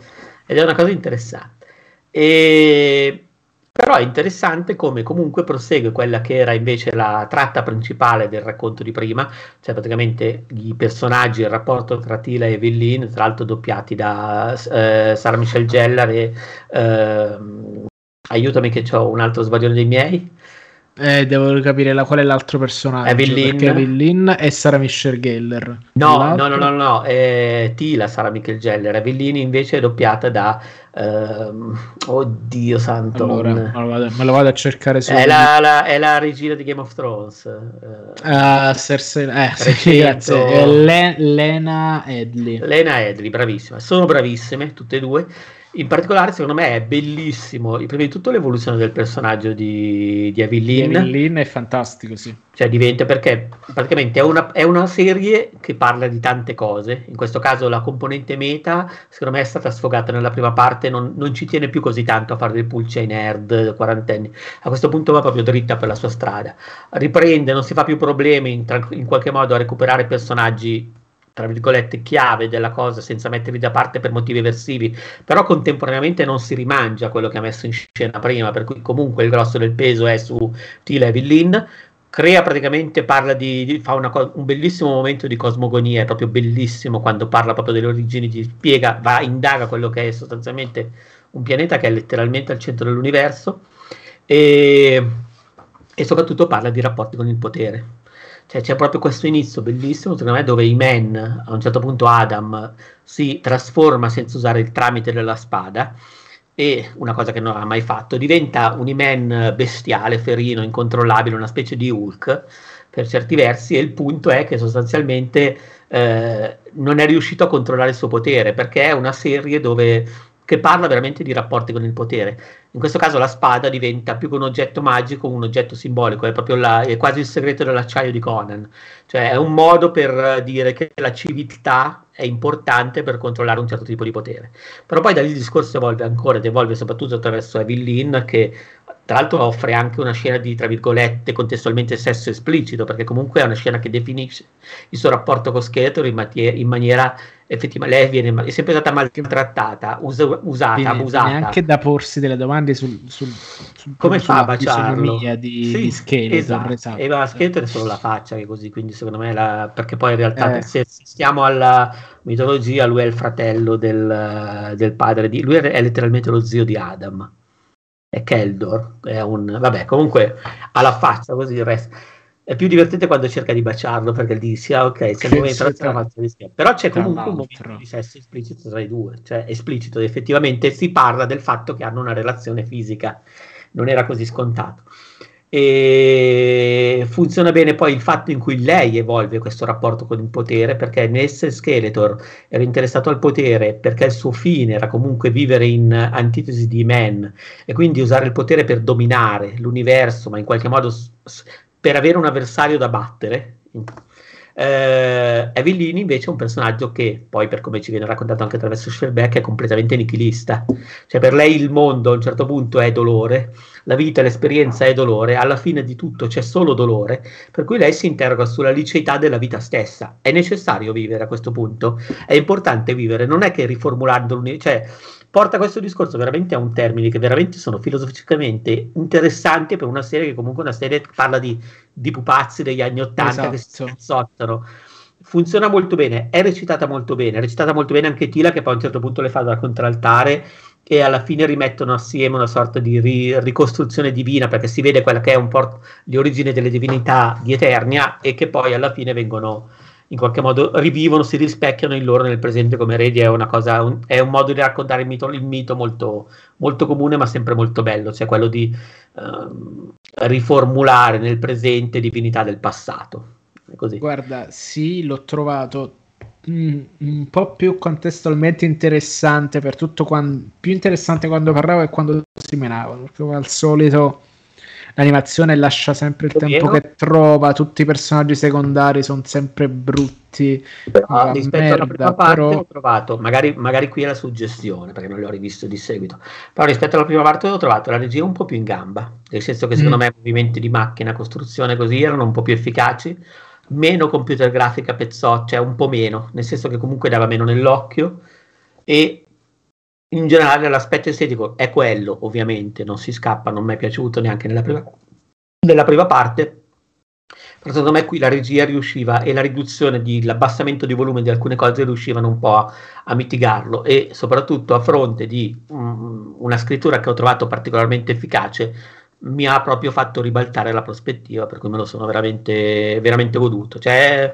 mi ha sorpreso effettivamente, non pensavo di trovare sì. quel tipo di racconto lì.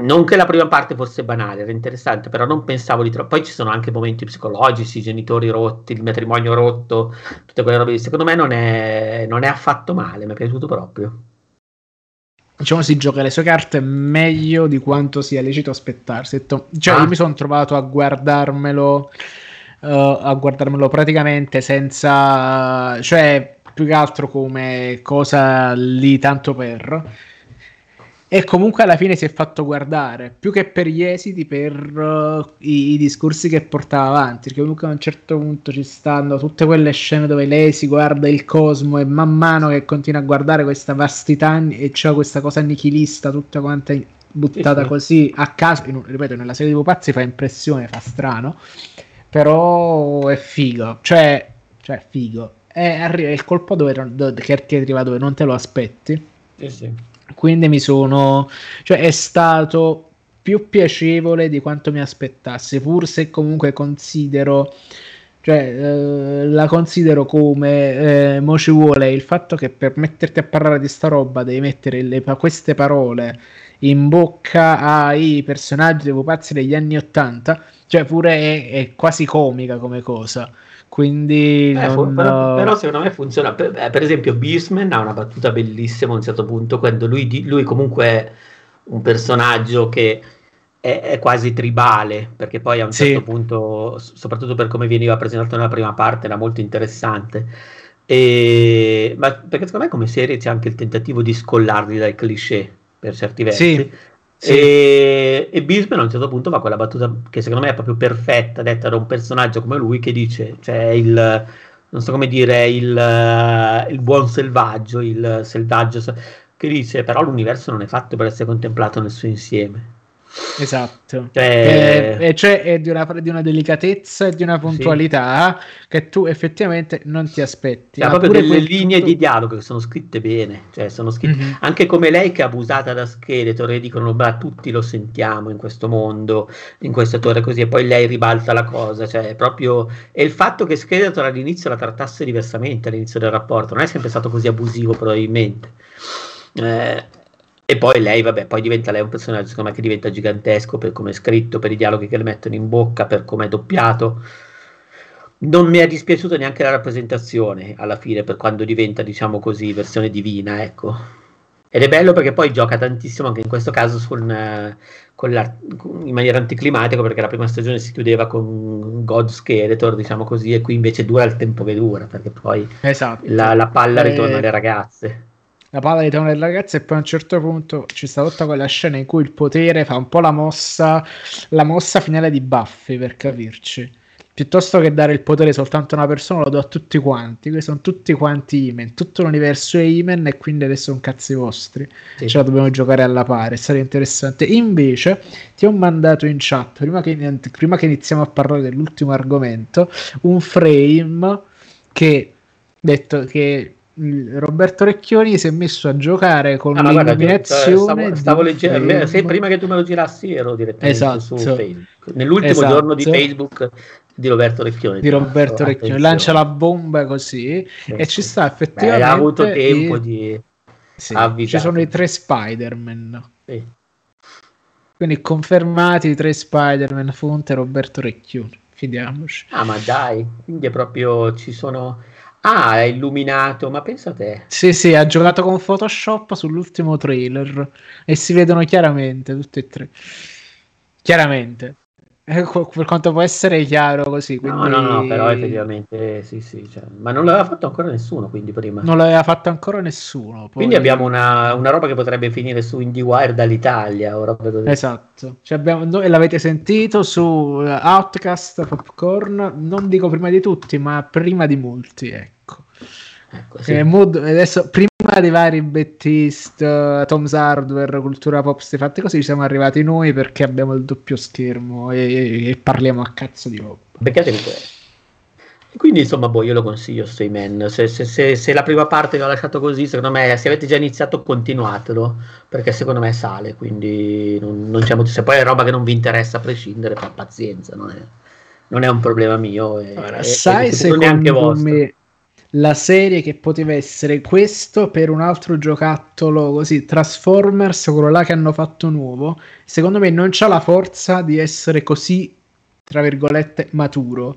E là secondo me ci passa praticamente una differenza madornale tra sì diciamo che mh, a livello di messa in scena qui abbiamo una brutta animazione in Transformers avevamo una brutta CGI e una paletta cromatica tutta quanta virata al, ai toni cupi però la scrittura quello invece mi ha fatto veramente cascare le palle. Mentre questo sai ho detto vabbè sì per curiosità me lo finisco di vedere. Quello non c'è avuto la forza questa cosa che nella prima parte secondo me si prendeva il, cioè vista in prospettiva la prima parte che affrontava, ripeto, la faccenda meta, che prendeva in giro il fatto che Man, la serie classica, aveva le battute di un ragazzino, l'umorismo di un ragazzino. Cioè, secondo me, un, un, in qualche modo metteva le cose in chiaro. Cioè, adesso, leggendola come alla piega che ha preso la seconda parte, la prima, e tutte le premesse che faceva, a questo punto mi sembrano, mi sembrano sensate. Cioè, le, ha, ha, gettato le basi per andare a fare quella roba qua, cioè per entrare in questo livello di scrittura qua. secondo me, prendendosi prima, mettendo prima le mani avanti, dicendo però mm-hmm. era questa roba qui, era quella roba lì, però poi è un'altra cosa, e, e qui secondo me poi va proprio libera, sciolta, senza... Così. Sì. E sarebbe stata ancora più bella, secondo me, se avesse avuto i disegni eh, giapponesi che ho visto nella serie di cui vado a parlare, che è Super Crocs, Super Ladri. Perché? Perché in realtà è eh, praticamente in questo caso abbiamo una serie tratta da un fumetto americano che però è stata messa in mano a uno studio giapponese, anzi uno studio come Studio Bones, che sono quelli di Eureka 7, Tokyo Magnitude, Full Metal Alchemist, cioè hanno veramente le, le contropalle. E... Uh, sì, esatto. No, no, no, no, quello è un altro ancora. Ah. Non, credo, non è lo stesso, non è lo stesso. E fammi controllare per, per, perché avevo controllato per scrivere la recensione, però sono sicuro che allora, Great Pretender era di Wit Studio. Ok. Chi mi ha dato quell'impressione là subito, probabilmente. No, no, no, ma perché sì, perché ovviamente roba di ladri, character design che un po' lo ricorda, per cui ci sta. Anche se in Great Pretender era stata moto e qui c'è un... No, ah, ma tra l'altro realtà... vedo che Bones è quelli che hanno fatto le stagioni 4 e 5 di Mero Academia. Eh? Sì, quindi, sì, sì, Va, va, detto che in realtà Bones ha più, ha più studi, diciamo così, quindi mm-hmm. non è detto che sia lo studio che ha lo studio A, lo studio B, eh, insomma, tutta una serie di vari. Però, insomma, in, in, generale è uno studio abbastanza rinomato, soprattutto è rinomato lo sceneggiatore che ha lavorato a questi episodi, che è Dai Sato, che è veramente uno che ha, che ha fatto una carriera della Madonna come sceneggiatore ed è, ed è veramente in gamba, per cui non, c'è anche il fatto che comunque se ne sia occupato lui, è quello che ha fatto ad esempio, beh, lui aveva già lavorato addirittura con Cowboy Bebop, quello originale, era stato il, ehm, diciamo, era, era quello che ha curato la scrittura principale di Eureka 7, che a me piac- piacque moltissimo, è uno che comunque ha fatto veramente tantissima roba. Ha fatto Ghost anche vedo Wolf Rain, era in Ergo Proxy, Uh, ha lavorato tantissimo di nuovo con uh, Shinjiro Wakanabe perché aveva fatto uh, vedo anche che era in uh, anche Samurai Champloo, sì. Insomma, beh, è uno in gambissima, secondo me, proprio in gamba. E, e l'ha scritta lui, l'hanno animata altri, sempre del, dello studio Gonz. Praticamente cos'è l'operazione? Hanno preso praticamente la serie Super Ladi, Super Crocs, che se non sbaglio in realtà è una serie ambientata nel Miller World, perché è una serie di Mark Miller, però mentre qui viene fatta passare come perché Netflix è comprata grossa parte del Miller World nel 2017. No, penso tutto quanto, ma non tutto perché per esempio non possono non si sono comprati, non possono maneggiare se non sbaglio Kingsman eh, probabilmente. come Kingsman ma anche aiutami l'altra, l'altra serie quella uh, Kick-Ass anche quello lì non, ah, non okay. possono farci niente per ora. Però di sicuro avevano Jupiter's Legacy, infatti poi ci hanno fatto la serie, la serie è stata cancellata dopo la prima stagione, hanno annunciato quindi questa sorta di spin-off che è Supercross che è formalmente ambientato nel mondo di Jupiter's Legacy perché a un certo punto si vedono proprio i personaggi di Jupiter's Legacy, si vede ehm, come si dice tutti, con, tutti quei personaggi che ci sono entrati talmente tanto dentro che non ci ricordiamo come si ma chiamano. Ma no, ma perché io adesso in questo Utopian, però adesso non sono praticamente nel, sul pezzo, però ci sono loro, effettivamente. No. Però no, diciamo realtà... la serie non fa niente per farsi ricordare, il fumetto è eh... secondo me più efficace.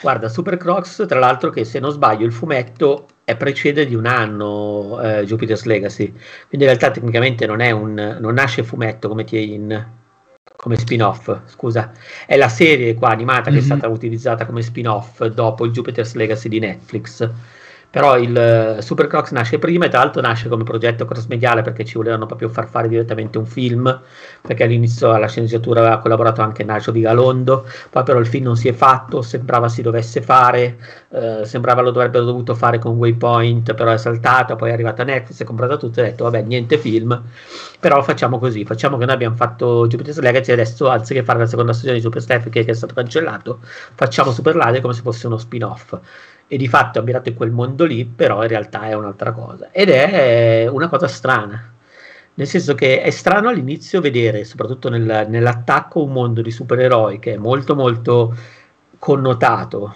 in termini in, in maniera americana che anche mo- l'uso della violenza è quello che si potrebbe vedere in, a parte che poi Miller in realtà è scozzese, però in generale l'uso della violenza è quello che si potrebbe vedere in un fumetto eh, occidentale di supereroi. Super Crocs. ma no, ma perché mi, ma, ma mi disturba adesso mi manda in guarda, veramente, veramente una brutta persona. Esce però controlla la chat, manipola, è come la mia ragazza che mi manipola psicologicamente, mamma mia che brutta faccia. E poi praticamente ci fa quelle cose che lui in realtà va a prendere la figlia a scuola, ma ci segue da Skype sì. col cellulare, quindi praticamente interviene con uh, così. Sì, sì, Dice che dobbiamo corre... pronunciare Super Crux.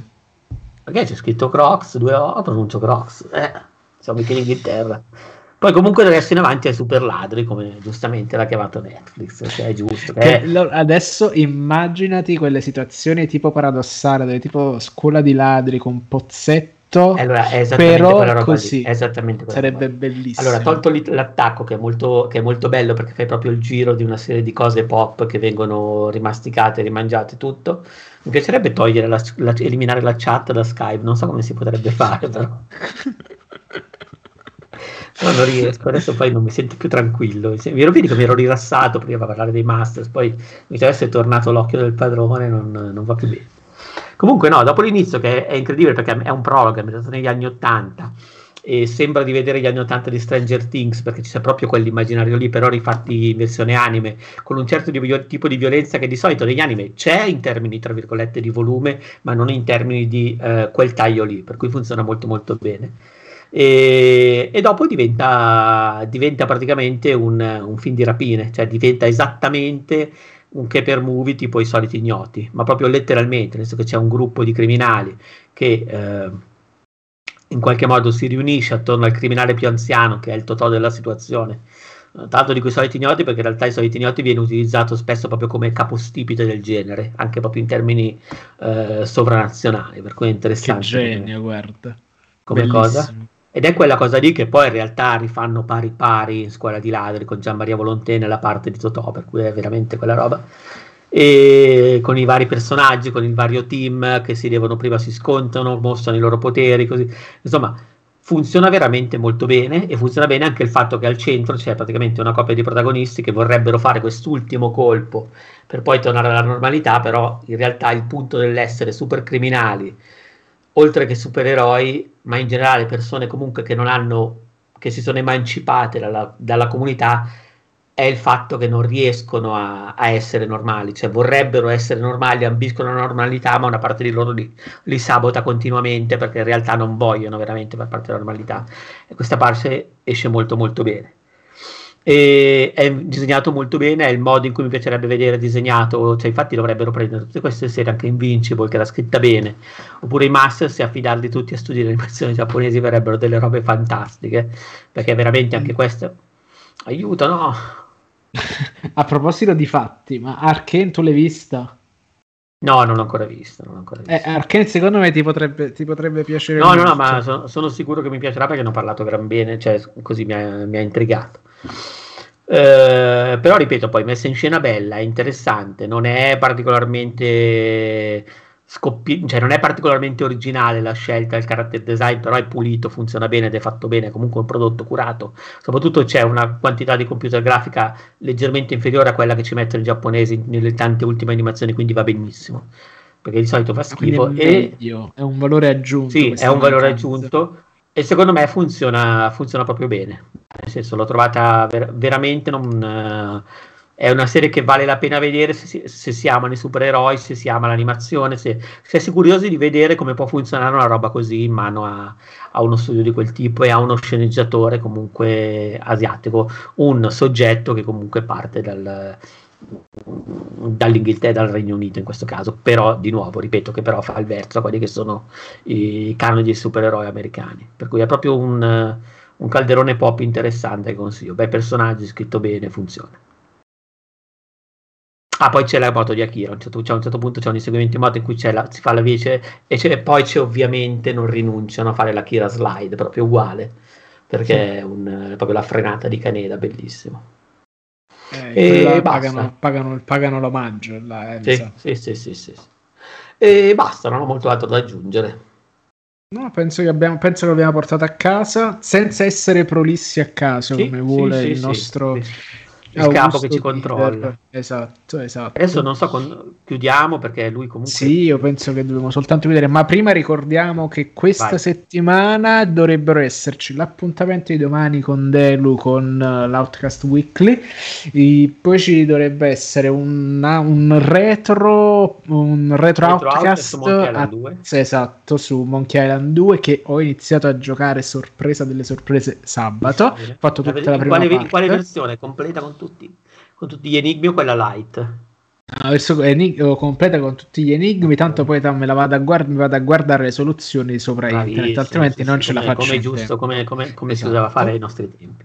Ecco, e poi, do- e poi, forse ci vediamo anche questo venerdì per parlare di fumetti, per il nostro outcast sì, a fumetti, sì. fino a meno che non, non succedano delle cose che ribaltano il mondo, dovremo esserci. Sì. Al bene. massimo non saremo tutti nella solita formazione, però meglio che parliamo meno. Ecco. È la cosa migliore. Quindi va bene, per il resto ci trovate sui soliti canali, eh, grazie a tutti, a tutte quelle che ci hanno, a tutte quelle che ci hanno seguito diciamo in, in diretta e a chi ci sta ascoltando invece in quello che per noi è un futuro in, in podcast. Alla prossima, ciao! Ciao!